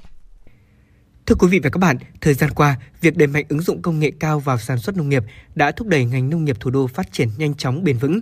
Nhiều vùng sản xuất hàng hóa tập trung có năng suất hiệu quả cao được hình thành đã góp phần quan trọng nâng cao thu nhập cho người dân. Với phương châm nhiều vùng nhỏ cộng lại thành vùng lớn, Sở Nông nghiệp Phát triển nông thôn thành phố Hà Nội đã phối hợp với các huyện, thị xã trong việc ứng dụng khoa học công nghệ trong sản xuất, phát huy được lợi thế về thổ nhưỡng khí hậu của địa phương để phục vụ thị trường trong nước và xuất khẩu như rau, hoa, cây ăn quả. Các mô hình sản xuất nông nghiệp ứng dụng công nghệ cao trên địa bàn thành phố tuy quy mô còn nhỏ nhưng đã đem lại hiệu quả kinh tế cao, phù hợp với điều kiện thực tế. Đặc biệt, những kết quả của bước đầu trong ứng dụng công nghệ cao vào sản xuất nông nghiệp đã tạo chuyển biến tích cực trong nhận thức của người dân, giúp họ yên tâm đầu tư, phát triển sản xuất và vươn lên làm giàu cho bản thân, gia đình và quê hương. Cùng với đẩy mạnh ứng dụng công nghệ cao, việc đưa các giống mới chất lượng vào sản xuất nông nghiệp trên địa bàn thành phố cũng giúp phát triển hơn 140 chuỗi liên kết từ sản xuất đến tiêu thụ sản phẩm, xây dựng được một số thương hiệu sản phẩm nông nghiệp chất lượng cao của thủ đô Hà Nội. Sự liên kết giữa doanh nghiệp và nông dân đã tạo ra những chuỗi sản phẩm có giá trị cao và đẩy mạnh xúc tiến thương mại, dự báo thị trường cũng như liên kết bốn nhà để tiêu thụ nông sản cho nông dân cũng được quan tâm, chú trọng thực hiện ngày càng có hiệu quả. Bà Lê Thị Thanh, Giám đốc Hợp tác xã Nông nghiệp hữu cơ Tam Xá cho biết. Chúng tôi dùng ờ, phương pháp hữu cơ này thì nó sẽ gấp lên là gấp 3 4 lần đối với cái cái cái cái sản phẩm mà chúng tôi ờ, trước khi chúng tôi dùng hóa học. Đấy cho vậy mà mà người dân chủ yếu là cái chất lượng. Đấy bây giờ người ta đã biết chọn sản phẩm nào là tốt. Đấy, ví dụ như mua người của chúng tôi là nhiều lúc không có rau mà bán. Đấy, thậm chí là chỉ có người dân trong xã này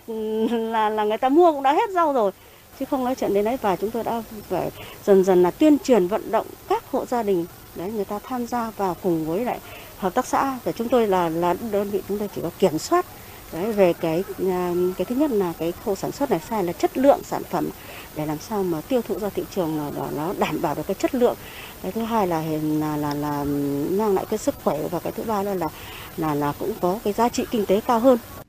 Đến nay trên địa bàn thành phố đã triển khai khoảng 160 mô hình nông nghiệp công nghệ cao. Trong lĩnh vực trồng trọt có gần 130 ha trồng rau ứng dụng nhà lưới, gần 50 ha ứng dụng công nghệ tưới tiết kiệm. Việc canh tác hoa đã bước đầu ứng dụng công nghệ cao ở một số khâu như xây dựng hệ thống nhà màng, nhà lưới, lắp đặt điều hòa, máy điều chỉnh nhiệt độ, ánh sáng, sử dụng công nghệ tưới tiết kiệm. Có trên 1.000 ha sản xuất cây ăn quả ứng dụng công nghệ cao.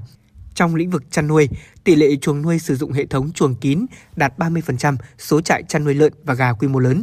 87% số trại chăn nuôi bò sữa và trên 50% số trại chăn nuôi bò thịt, trên 75% số trang trại chăn nuôi bò sữa, 44% số trại chăn nuôi bò thịt, 44% số trại chăn nuôi lợn quy mô lớn ngoài khu dân cư đã sử dụng hầm bioga. 65% số trại chăn nuôi bò sữa, 45 số trại chăn nuôi bò thịt, 85% số trại nuôi lợn gà sử dụng chế phẩm xử lý môi trường trong chăn nuôi. Trong nuôi trồng thủy sản, các hộ sản xuất đã ứng dụng công nghệ cao vào một số khâu như làm dầu oxy bằng quạt nước, sử dụng chế phẩm sinh học trong xử lý môi trường nước, sử dụng công nghệ biofloc, một số mô hình sản xuất nông nghiệp ứng dụng công nghệ cao nổi bật có thể kể đến là mô hình hợp tác xã rau hữu cơ ứng dụng công nghệ cao Quế Quý tại xã Đan Phượng, huyện Đan Phượng nhờ áp dụng phương pháp canh tác theo công nghệ cao. Toàn bộ quy trình sản xuất được các loại rau hữu cơ này không sử dụng thuốc và phân bón hóa học, thế nên không chỉ hạn chế tác động bất lợi của thời tiết mang lại năng suất cao mà còn bảo đảm chất lượng sản phẩm ổn định được thị trường ưa chuộng. Từ đó, các sản phẩm của hợp tác xã được lựa chọn để cung cấp thường xuyên cho các trường học trên địa bàn huyện và nhiều chuỗi cửa hàng thực phẩm sạch siêu thị. Ông Tạ Văn Tường, Phó Giám đốc Sở Nông nghiệp Phát triển Nông thôn Hà Nội cho biết. Hiện nay thì đối với sản phẩm nông nghiệp để nâng cao cái giá trị cũng như là chất lượng sản phẩm thì ngành nông nghiệp cũng triển khai hướng dẫn việc áp dụng các cái khoa học kỹ thuật, các quy trình sản xuất. Đấy. Đặc biệt là trong lĩnh vực chế biến và chế biến sâu à, thì áp dụng các cái ờ, thành tựu khoa học và ứng dụng ờ, công nghệ cao đấy, để đưa ra những cái chất lượng sản phẩm đảm bảo tốt nhất thì đây là những cái ờ, hướng để phục vụ tới thị trường tới người tiêu dùng trên tinh thần đó tất cả các cái vùng quy hoạch các sản phẩm chủ lực thì đều cần thiết phải quy hoạch các cái khu chế biến ở tại đó để phát triển các cái vùng sản xuất Việc áp dụng khoa học công nghệ cao vào sản xuất tuy đòi hỏi mức vốn đầu tư ban đầu khá lớn, nhưng hiệu quả kinh tế mang lại rất cao, ổn định hơn nhiều so với gieo trồng phương pháp truyền thống. Trang trại Hoa Viên huyện Thạch Thất hoạt động theo mô hình khép kín từ khâu sản xuất giống, thức ăn chăn nuôi đến tiêu thụ sản phẩm. Bình quân mỗi tháng xuất khoảng 1.000 con lợn thịt và từ 500 đến 1.000 con lợn giống, doanh thu đạt khoảng 100 tỷ đồng một năm.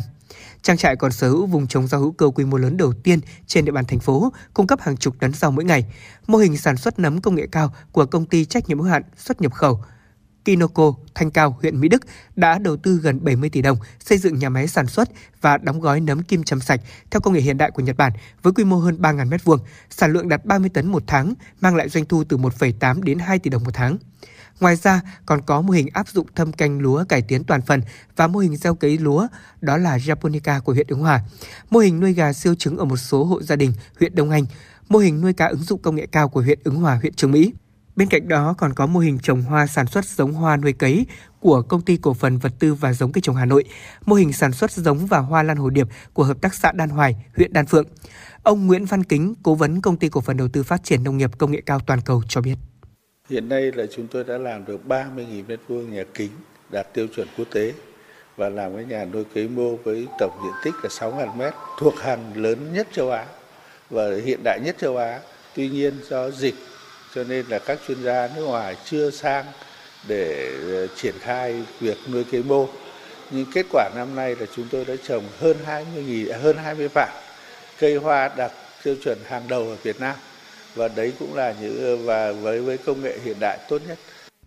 Trong thời gian tới, việc phát triển toàn diện ngành nông nghiệp theo hướng hiện đại được thành phố xác định là một trong những giải pháp quan trọng hàng đầu. Trên thực tế, để đẩy mạnh ứng dụng công nghệ cao vào sản xuất nông nghiệp, thành phố nghiên cứu ban hành các cơ chế chính sách về khuyến khích tích tụ, tập trung dụng đất và có cơ chế giao đất ổn định dài hạn để phục vụ phù hợp với sản xuất nông nghiệp ứng dụng công nghệ cao.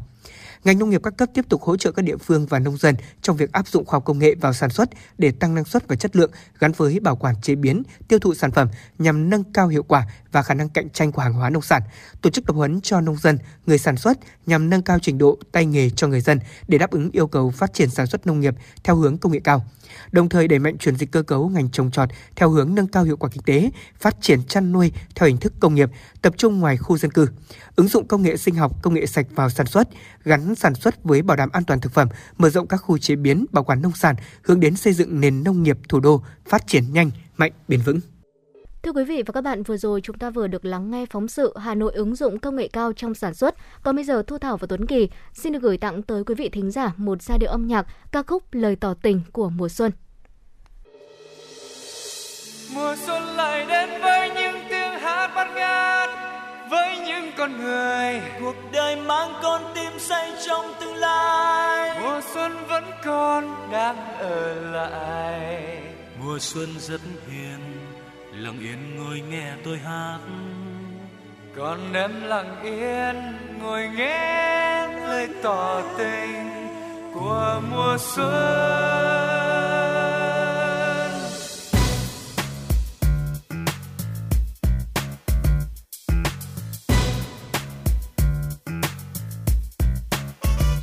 Mùa xuân đến, đạp xe trên phố, tóc xóa vai xuân đến, nụ hoa thơm ngát, nở trên môi hồng. Mùa xuân rất hiền, lặng yên ngồi nghe tôi hát. Và tôi biết rằng nói yêu em là điều khó khăn. Mùa xuân đến rồi, mùa xuân nói dừng với em. Tình yêu rất gần, tình yêu hãy đừng là cánh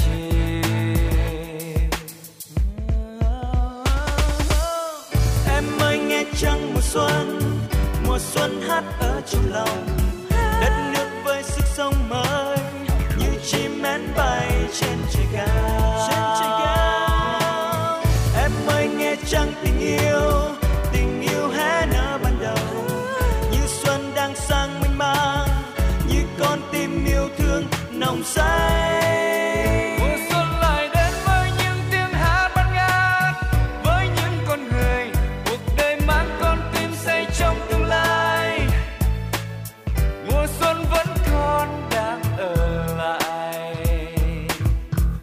xuân rất hiền. Lặng yên ngồi nghe tôi hát. Con em lặng yên ngồi nghe lời tỏ tình của mùa xuân.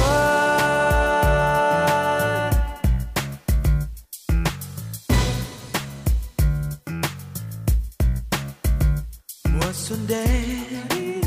đạp xe trên phố, tóc xóa vai xuân hạ nụ hoa thơm ngát nở trên môi hồng. Mùa xuân rất hiền lặng yên ngồi nghe tôi hát. Và tôi biết rằng nói yêu em là điều khó khăn. Mùa xuân đến rồi, mùa xuân nói dùng với em. Tình yêu rất gần, tình yêu hãy đừng là cánh chim.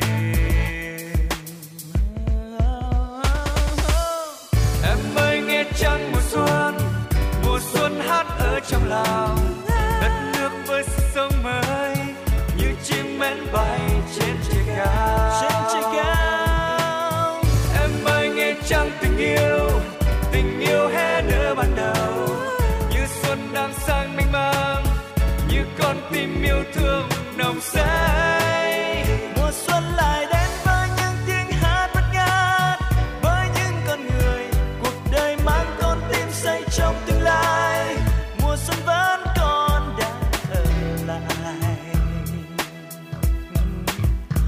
mùa xuân rất hiền lặng yên ngồi nghe tôi hát. Còn em lặng yên ngồi nghe lời tỏ tình. Của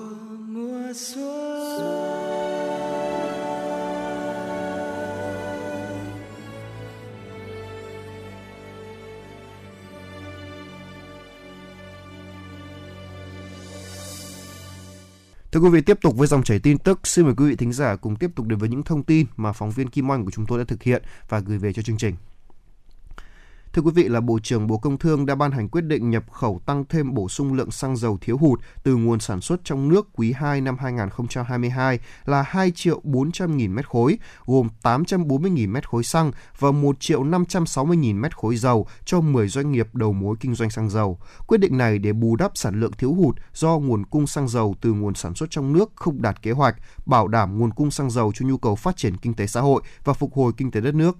đặc biệt là số lượng xăng dầu kinh doanh tạm nhập, tái xuất không tính vào lượng nhập khẩu xăng dầu giao bổ sung tại quyết định này. Cùng với đó, doanh nghiệp phải chứng minh được hoạt động xuất nhập khẩu bằng hóa đơn, chứng từ xuất nhập khẩu xăng dầu trong mỗi tháng và báo cáo về vụ thị trường trong nước, Bộ Công Thương, tình hình, kết quả thực hiện trước ngày 20 hàng tháng.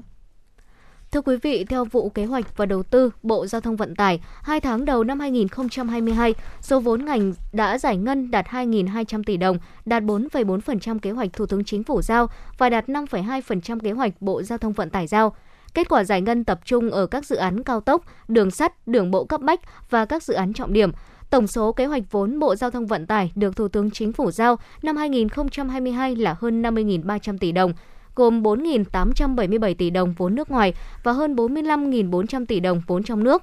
Để tiếp tục đẩy nhanh tiến độ giải ngân vốn, Bộ Giao thông Vận tải đề nghị đối với các dự án dự kiến sử dụng nguồn vốn đầu tư công từ chương trình phục hồi và phát triển kinh tế xã hội, các ban quản lý dự án căn cứ những mốc tiến độ đề ra, phối hợp với các cơ quan liên quan sớm giải trình, hoàn thiện báo cáo nghiên cứu khả thi, đáp ứng mục tiêu báo cáo chính phủ trình Quốc hội phê duyệt chủ trương đầu tư dự án trong kỳ họp Quốc hội tháng 5 năm 2022 Đối với 43 trên 51 dự án nhóm B, nhóm C khởi công mới đã được duyệt chủ trương đầu tư, cần đẩy nhanh tiến độ hoàn thiện thủ tục phê duyệt dự án đầu tư, làm cơ sở sớm giao kế hoạch vốn thực hiện, triển khai các công tác thiết kế, lựa chọn nhà thầu để khởi công đúng tiến độ.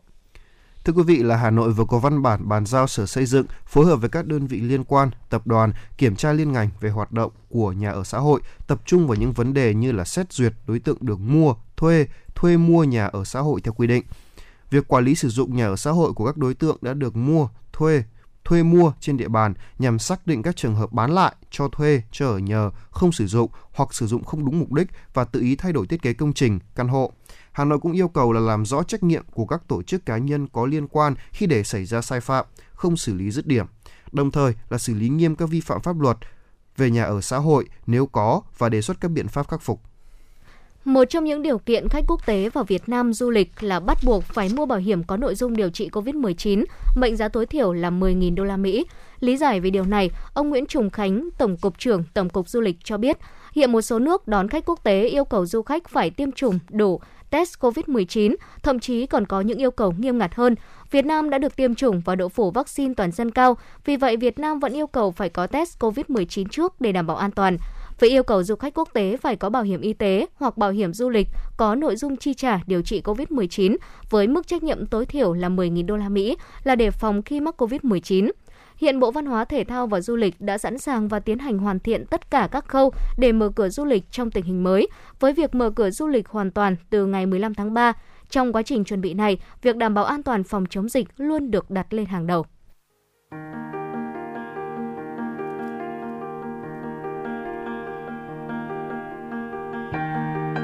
Quý vị và các bạn đang theo dõi kênh FM 96 MHz của đài phát thanh truyền hình Hà Nội. Hãy giữ sóng và tương tác với chúng tôi theo số điện thoại 024 3773 6688. FM 96 đồng hành trên mọi nẻo đường. đường.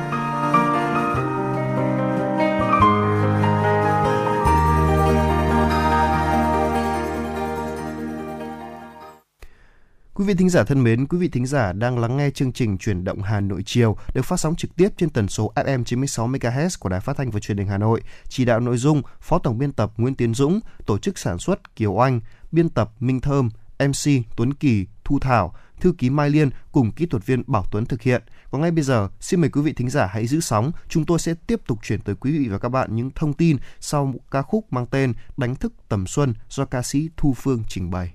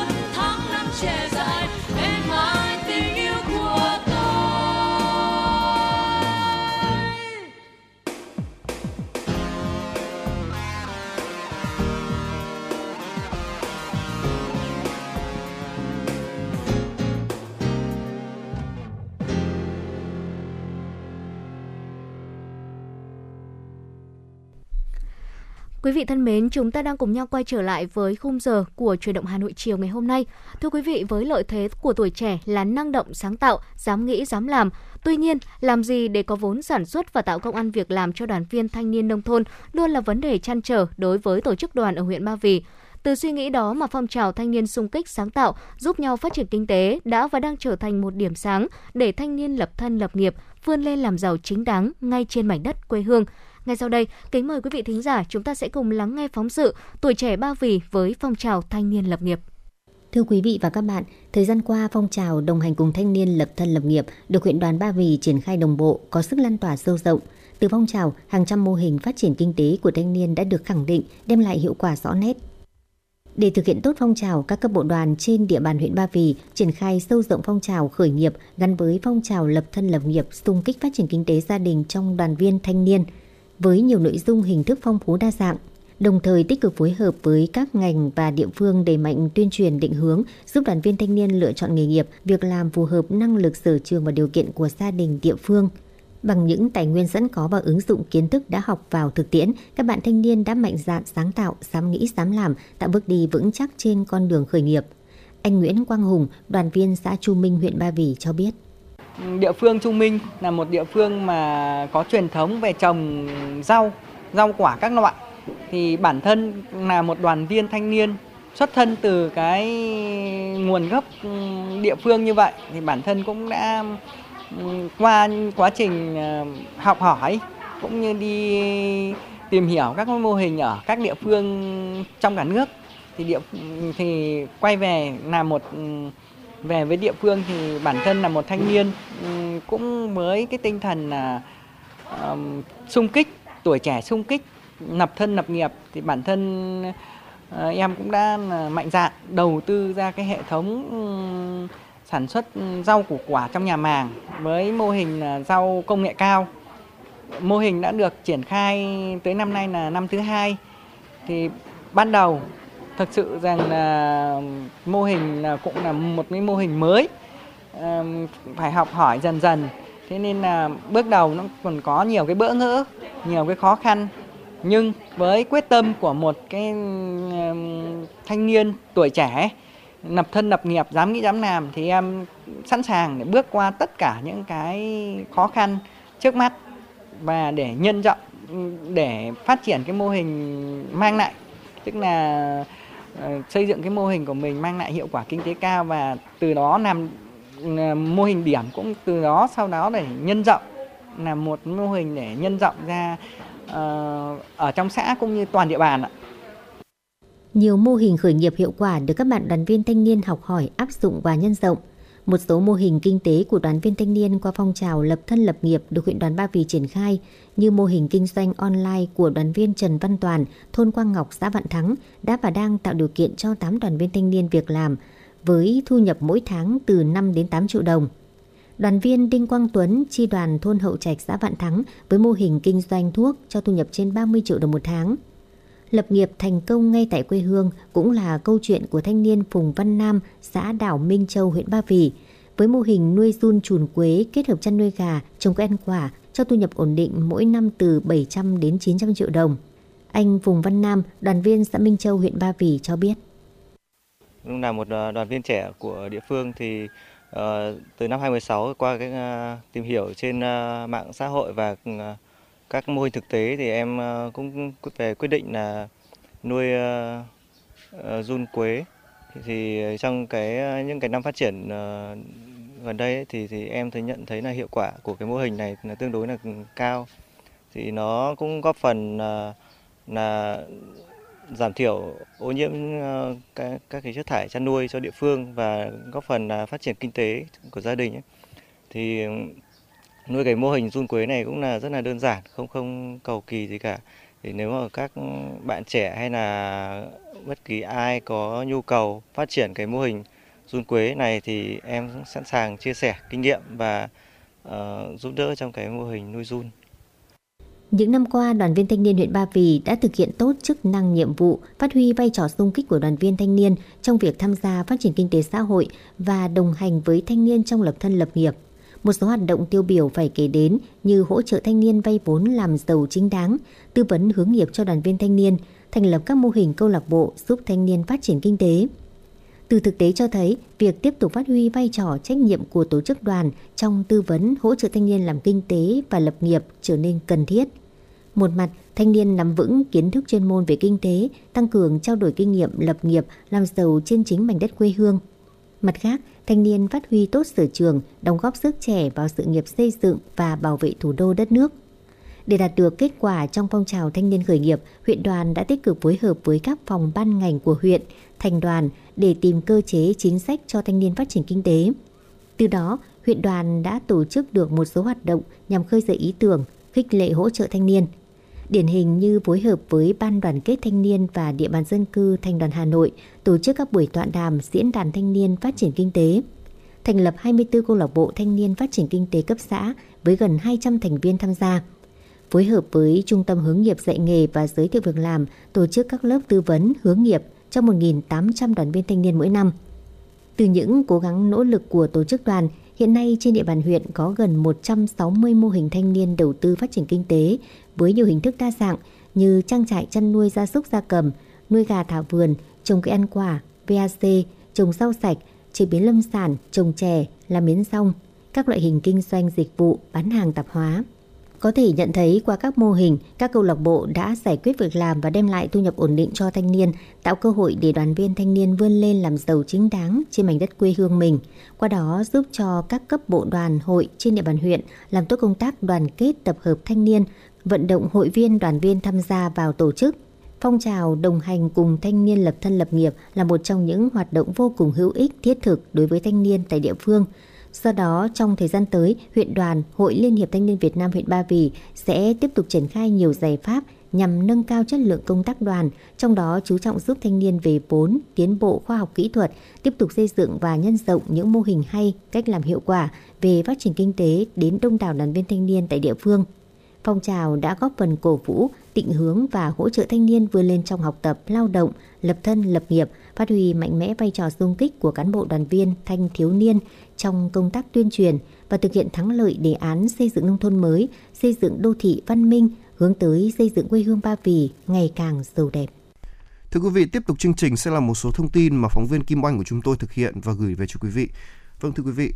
theo thông tin từ Bộ Giáo dục và Đào tạo, để kịp thời giải quyết tình trạng thiếu giáo viên của các cấp học trên cả nước, trên cơ sở là giả soát thực tế, Bộ Giáo dục và Đào tạo và Bộ Nội vụ đã thống nhất báo cáo trình Thủ tướng Chính phủ xem xét bổ sung khoảng 94.000 biên chế giáo viên mầm non, phổ thông. Trước mắt, hai đơn vị đề xuất bổ sung gần 28.000 biên chế giáo viên mầm non, phổ thông cho năm học 2021-2022. Bộ Giáo dục và Đào tạo cũng triển khai nhiều giải pháp để giải quyết tình trạng thiếu giáo viên. Theo đó, Bộ đề nghị Ủy ban nhân dân các tỉnh thành phố trực thuộc trung ương xem xét tiếp tục hợp đồng thỉnh giảng giáo viên, đẩy mạnh việc sắp xếp, tổ chức lại các cơ sở giáo dục mầm non, phổ thông gắn với nâng cao chất lượng giáo dục, tình trạng trường phổ thông nhiều cấp học như là tiểu học, trung học cơ sở, trung học phổ thông phù hợp với nhu cầu và điều kiện thực tế. Đồng thời là Bộ Giáo dục và Đào tạo giao trường Đại học Sư phạm Hà Nội nghiên cứu và đã nghiệm thu đề tài quốc gia, nghiên cứu dự báo nhu cầu đào tạo giáo viên đến năm 2025, tầm nhìn đến năm 2035 nhằm phục vụ công tác quy hoạch mạng lưới các trường sư phạm, nâng cao chất lượng đào tạo trong các trường sư phạm, đáp ứng nhu cầu của xã hội.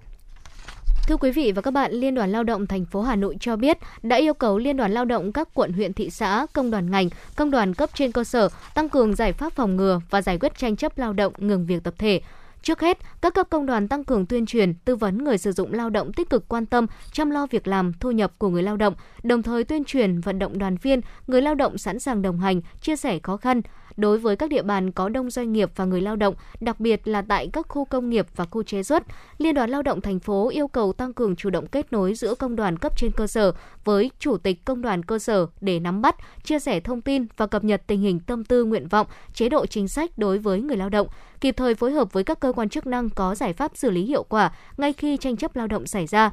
các cấp công đoàn chủ động phối hợp tổ chức các cuộc tiếp xúc, đối thoại trực tiếp giữa công đoàn, người lao động, doanh nghiệp với lãnh đạo chính quyền đồng cấp nhằm nâng cao hiệu quả các hoạt động hỗ trợ công đoàn cơ sở, doanh nghiệp xây dựng quan hệ lao động hài hòa, ổn định và tiến bộ. Thưa quý vị, năm 2022, Bộ Công an sẽ tổ chức bài thi đánh giá tuyển sinh trình độ đại học chính quy sau kỳ thi tốt nghiệp trung học phổ thông để xét tuyển vào các học viện, trường công an nhân dân.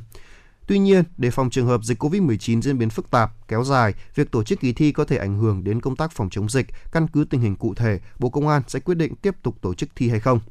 Trong trường hợp Bộ Công an tổ chức được kỳ thi riêng, Bộ Giáo dục và Đào tạo tiếp tục chủ trì tổ chức kỳ thi tốt nghiệp trung học phổ thông quốc gia, kết quả thi tốt nghiệp chiếm 40% tổng điểm xét duyệt. Kết quả bài thi đánh giá chiếm 60% tổng điểm xét tuyển, điểm được quy về thang điểm phù hợp theo quy định của Bộ Giáo dục và Đào tạo, cộng điểm ưu tiên khu vực, đối tượng theo quy định của hai bộ. Trường hợp vì dịch COVID-19, Bộ Công an sẽ không tổ chức bài thi đánh giá. Điểm xét tuyển sẽ được thực hiện như năm 2021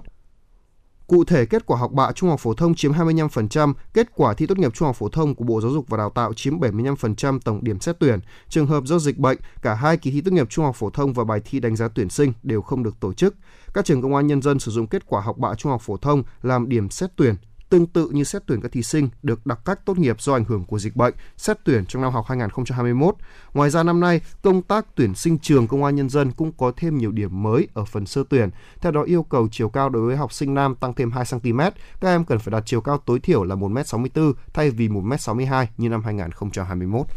Thưa quý vị, Ban chỉ đạo chống buôn lậu gian lận thương mại hàng giả, Ban chỉ đạo 398 Hà Nội vừa có văn bản hỏa tốc yêu cầu các lực lượng chức năng kiểm soát mua bán vật tư, trang thiết bị y tế, thuốc hỗ trợ điều trị COVID-19 trên địa bàn thành phố. Theo đó, nhằm ngăn chặn việc lợi dụng dịch bệnh để buôn bán vật tư, trang thiết bị y tế, thuốc điều trị COVID-19 nhập lậu chưa được phép lưu hành và tăng giá bán bất hợp lý, Ban chỉ đạo 389 thành phố Hà Nội yêu cầu Cục Quản lý thị trường Hà Nội tăng cường nắm bắt thông tin, kiểm soát địa bàn, đồng thời kiểm tra xử lý nghiêm các vi phạm trong hoạt động sản xuất, buôn bán khẩu trang, trang thiết bị y tế phục vụ phòng chống dịch, hỗ trợ điều trị COVID-19, đẩy mạnh giám sát và phát hiện, xử lý kịp thời các tổ chức cá nhân có hành vi lợi dụng tình hình dịch bệnh để đầu cơ, găm hàng, tăng giá hàng hóa, định giá mua bán bất hợp lý các mặt hàng là vật tư, trang thiết bị y tế, buôn bán thuốc hỗ trợ điều trị COVID-19 chưa được phép lưu hành và sử dụng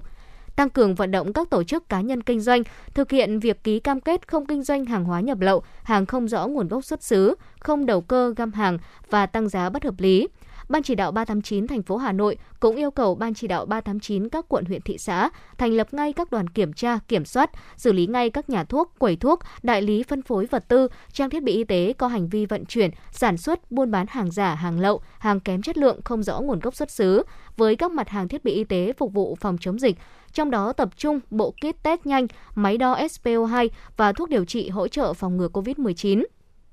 Các sở ngành thành viên khác trong ban chỉ đạo 389 thành phố Hà Nội căn cứ chức năng nhiệm vụ được giao, chủ động phối hợp với các cơ quan chức năng có liên quan thực hiện biện pháp đấu tranh ngăn chặn hành vi vi phạm nói trên đối với mặt hàng phòng chống dịch. Kết quả báo cáo về ban chỉ đạo thành phố Hà Nội trước ngày 1 tháng 3 năm 2022. Thưa quý vị là công ty cổ phần vận tải đường sắt Sài Gòn cho biết là từ đầu tháng 3, ngành đường sắt chỉ chạy 4 đôi tàu Bắc Nam. Việc điều chỉnh này là do đánh giá nhu cầu sử dụng dịch vụ đi tàu của hành khách giảm trong thời gian tới. Theo đó thì giữa Hà Nội thành phố Hồ Chí Minh chạy thường xuyên hàng ngày các đôi tàu SE3, SE4, SE5, SE6, SE7, SE8, SE11 và SE12 tuyến thành phố Hồ Chí Minh Đà Nẵng tạm dừng chạy đôi tàu SE21, SE22, tuyến thành phố Hồ Chí Minh Nha Trang tàu chỉ chạy kịp dịp cuối tuần. Tàu SNT2 ga Sài Gòn đi Nha Trang xuất phát từ các ngày thứ năm, thứ sáu hàng tuần. Tàu SNT1 ga Nha Trang đi ga Sài Gòn xuất phát vào các ngày thứ sáu, chủ nhật hàng tuần. Tuyến thành phố Hồ Chí Minh Phan Thiết đôi tàu SPT1, SPT2 chỉ chạy các ngày thứ sáu, thứ bảy, chủ nhật hàng tuần đường sắt vẫn tiếp tục áp dụng các chương trình khuyến mãi như là giảm giá, mua vé xa ngày, khứ hồi, tập thể, nguyên khoang, nguyên toa. Trong đó thì chương trình bán vé nguyên khoang nguyên toa được áp dụng đến ngày 25 tháng 4 năm 2022. Thưa quý vị và các bạn, ba người bị mắc kẹt trong đám cháy xảy ra lúc 5 giờ 22 phút sáng nay tại căn hộ tầng 17, tòa R1, trung cư Gamuda The One Residence, khu đô thị Gamuda Garden, phường Trần Phú, quận Hoàng Mai đã được lực lượng chức năng giải cứu kịp thời. Đám cháy xuất phát tại phòng khách của căn hộ, tỏa nhiều khói và lan vào các phòng ngủ. Thời điểm xảy ra cháy, có 3 người đang mắc kẹt bên trong. Nhận được tin báo, Trung tâm Thông tin Chỉ huy 114 đã điều động một xe chữa cháy, một xe cứu nạn cứu hộ cùng các cán bộ chiến sĩ đội cảnh sát phòng cháy chữa cháy và cứu nạn cứu hộ, công an quận Hoàng Mai tới hiện trường chữa cháy và cứu người bị nạn. Ngay khi có mặt tại hiện trường, lực lượng chức năng đã nhanh chóng phá cửa, triển khai đội hình chữa cháy, phối hợp với lực lượng tại chỗ cùng người dân dập tắt đám cháy, thoát khói, đồng thời tổ chức cứu nạn cứu hộ, đưa ba người trong gia đình đang mắc kẹt xuống nơi an toàn. Hiện vụ việc đang được điều tra làm rõ.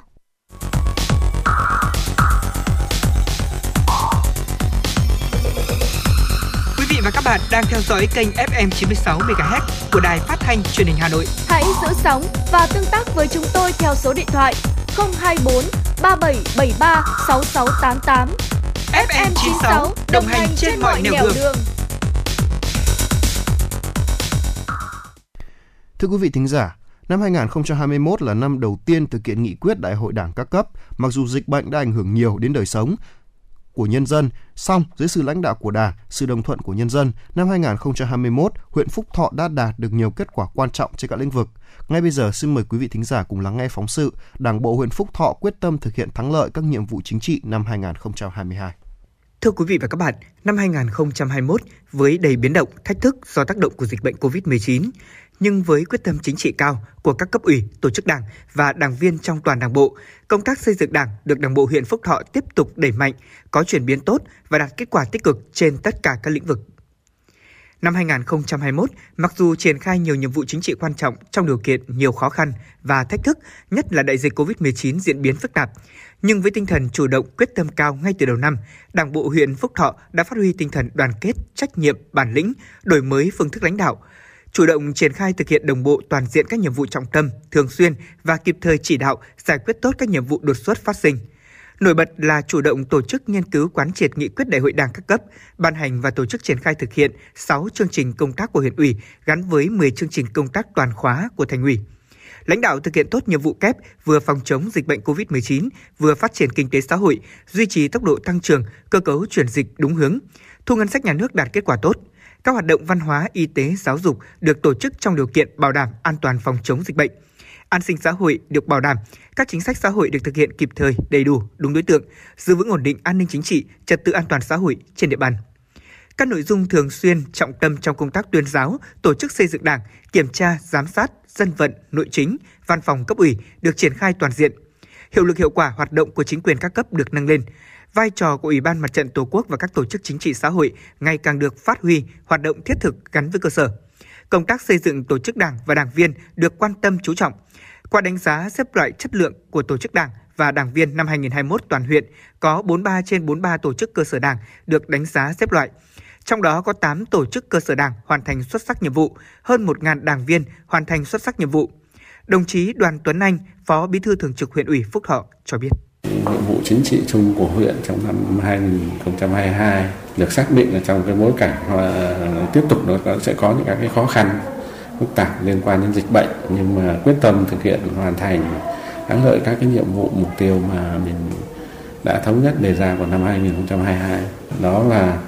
tiếp tục làm nào đó để kiểm soát tốt cái tình hình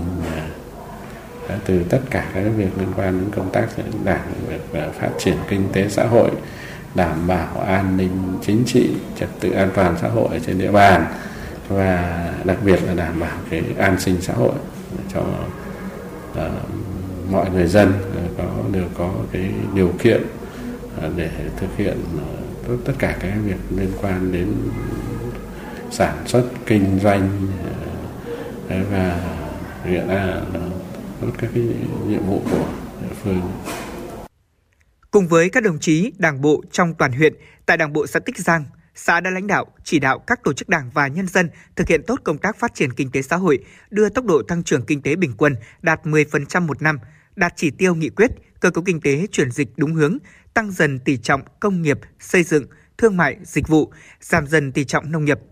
Tỷ trọng nông nghiệp giảm dần nhưng nhờ chuyển đổi cây trồng vật nuôi một cách phù hợp, đặc biệt là đã chuyển đổi diện tích lúa kém hiệu quả sang các loại cây cảnh cho thu nhập kinh tế cao đồng thời tiếp tục hoàn thiện các tiêu chí để xây dựng xã nông thôn mới nâng cao. Ông Cấn Văn Hồng, Bí thư Đảng ủy xã Tích Giang cho biết. Năm định hướng năm 2022 của chúng tôi thì ngoài ờ, cái việc ờ, thực hiện các cái nhiệm vụ thường xuyên và 6 chỉ tiêu mà huyện đã giao cho chúng tôi thì địa phương Tích Giang cũng đã mạnh dạn xây dựng nghị quyết và bổ sung thêm 7 cái chỉ tiêu nữa để thực hiện nhiệm vụ ờ, chính trị của địa phương. Và cái đích thứ nhất năm 2022 chúng tôi là phải thực hiện là bước đầu cơ bản căn bản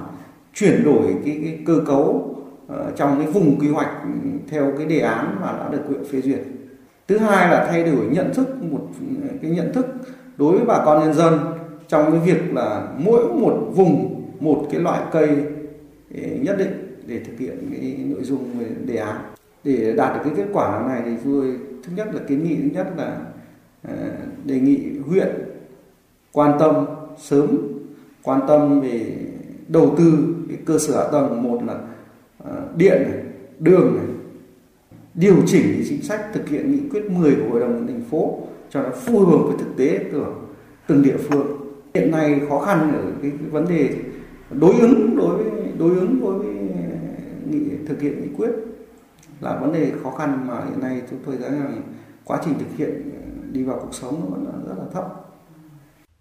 Xác định xây dựng nông thôn mới nâng cao là nhiệm vụ trọng tâm, Đảng ủy xã Trạch Mỹ Lộc đã ban hành nghị quyết chuyên đề chỉ đạo xây dựng nông thôn mới nâng cao, xây dựng đề án quy hoạch phát triển nông thôn đến năm 2030 và quy hoạch phát triển nông nghiệp theo hướng bền vững, lập đề án xây dựng nông thôn mới nâng cao. Trong đó xác định mục tiêu quan trọng nhất là xây dựng kết cấu hạ tầng nông thôn. Công tác an ninh chính trị, trật tự an toàn xã hội được quan tâm, đảm bảo, giữ ổn định tình hình, góp phần phát triển kinh tế xã hội của địa phương. Ông Hà Xuân Hùng, Bí thư Đảng ủy xã Trạch Mỹ Lộc nói: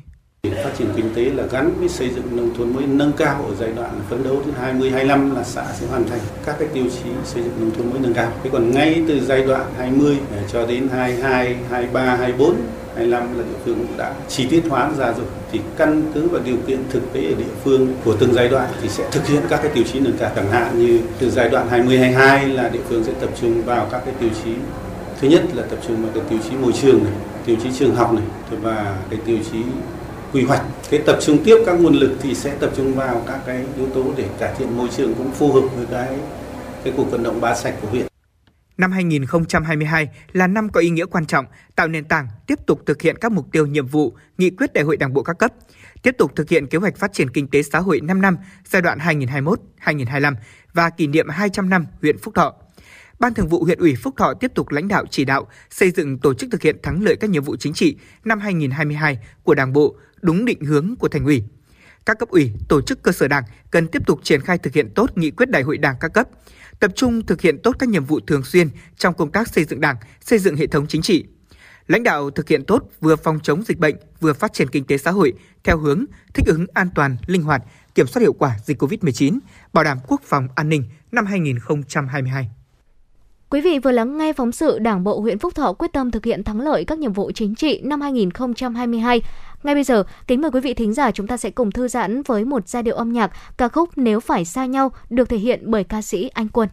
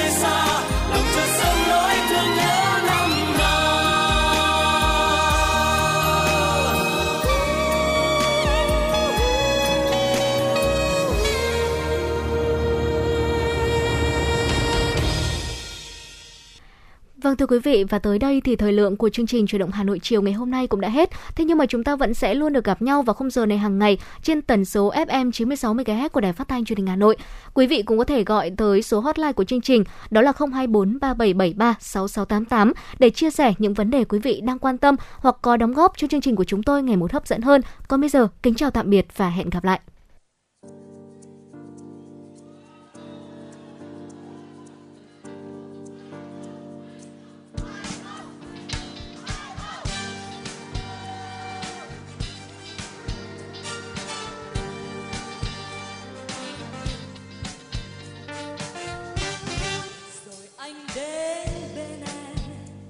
mùa xuân e ấp qua làn môi. Dịu ngọt kìa nắng xuân về nắng đất trời rực rỡ cánh hoa đào ngày mới, ngày anh đến bên em. Giọt sương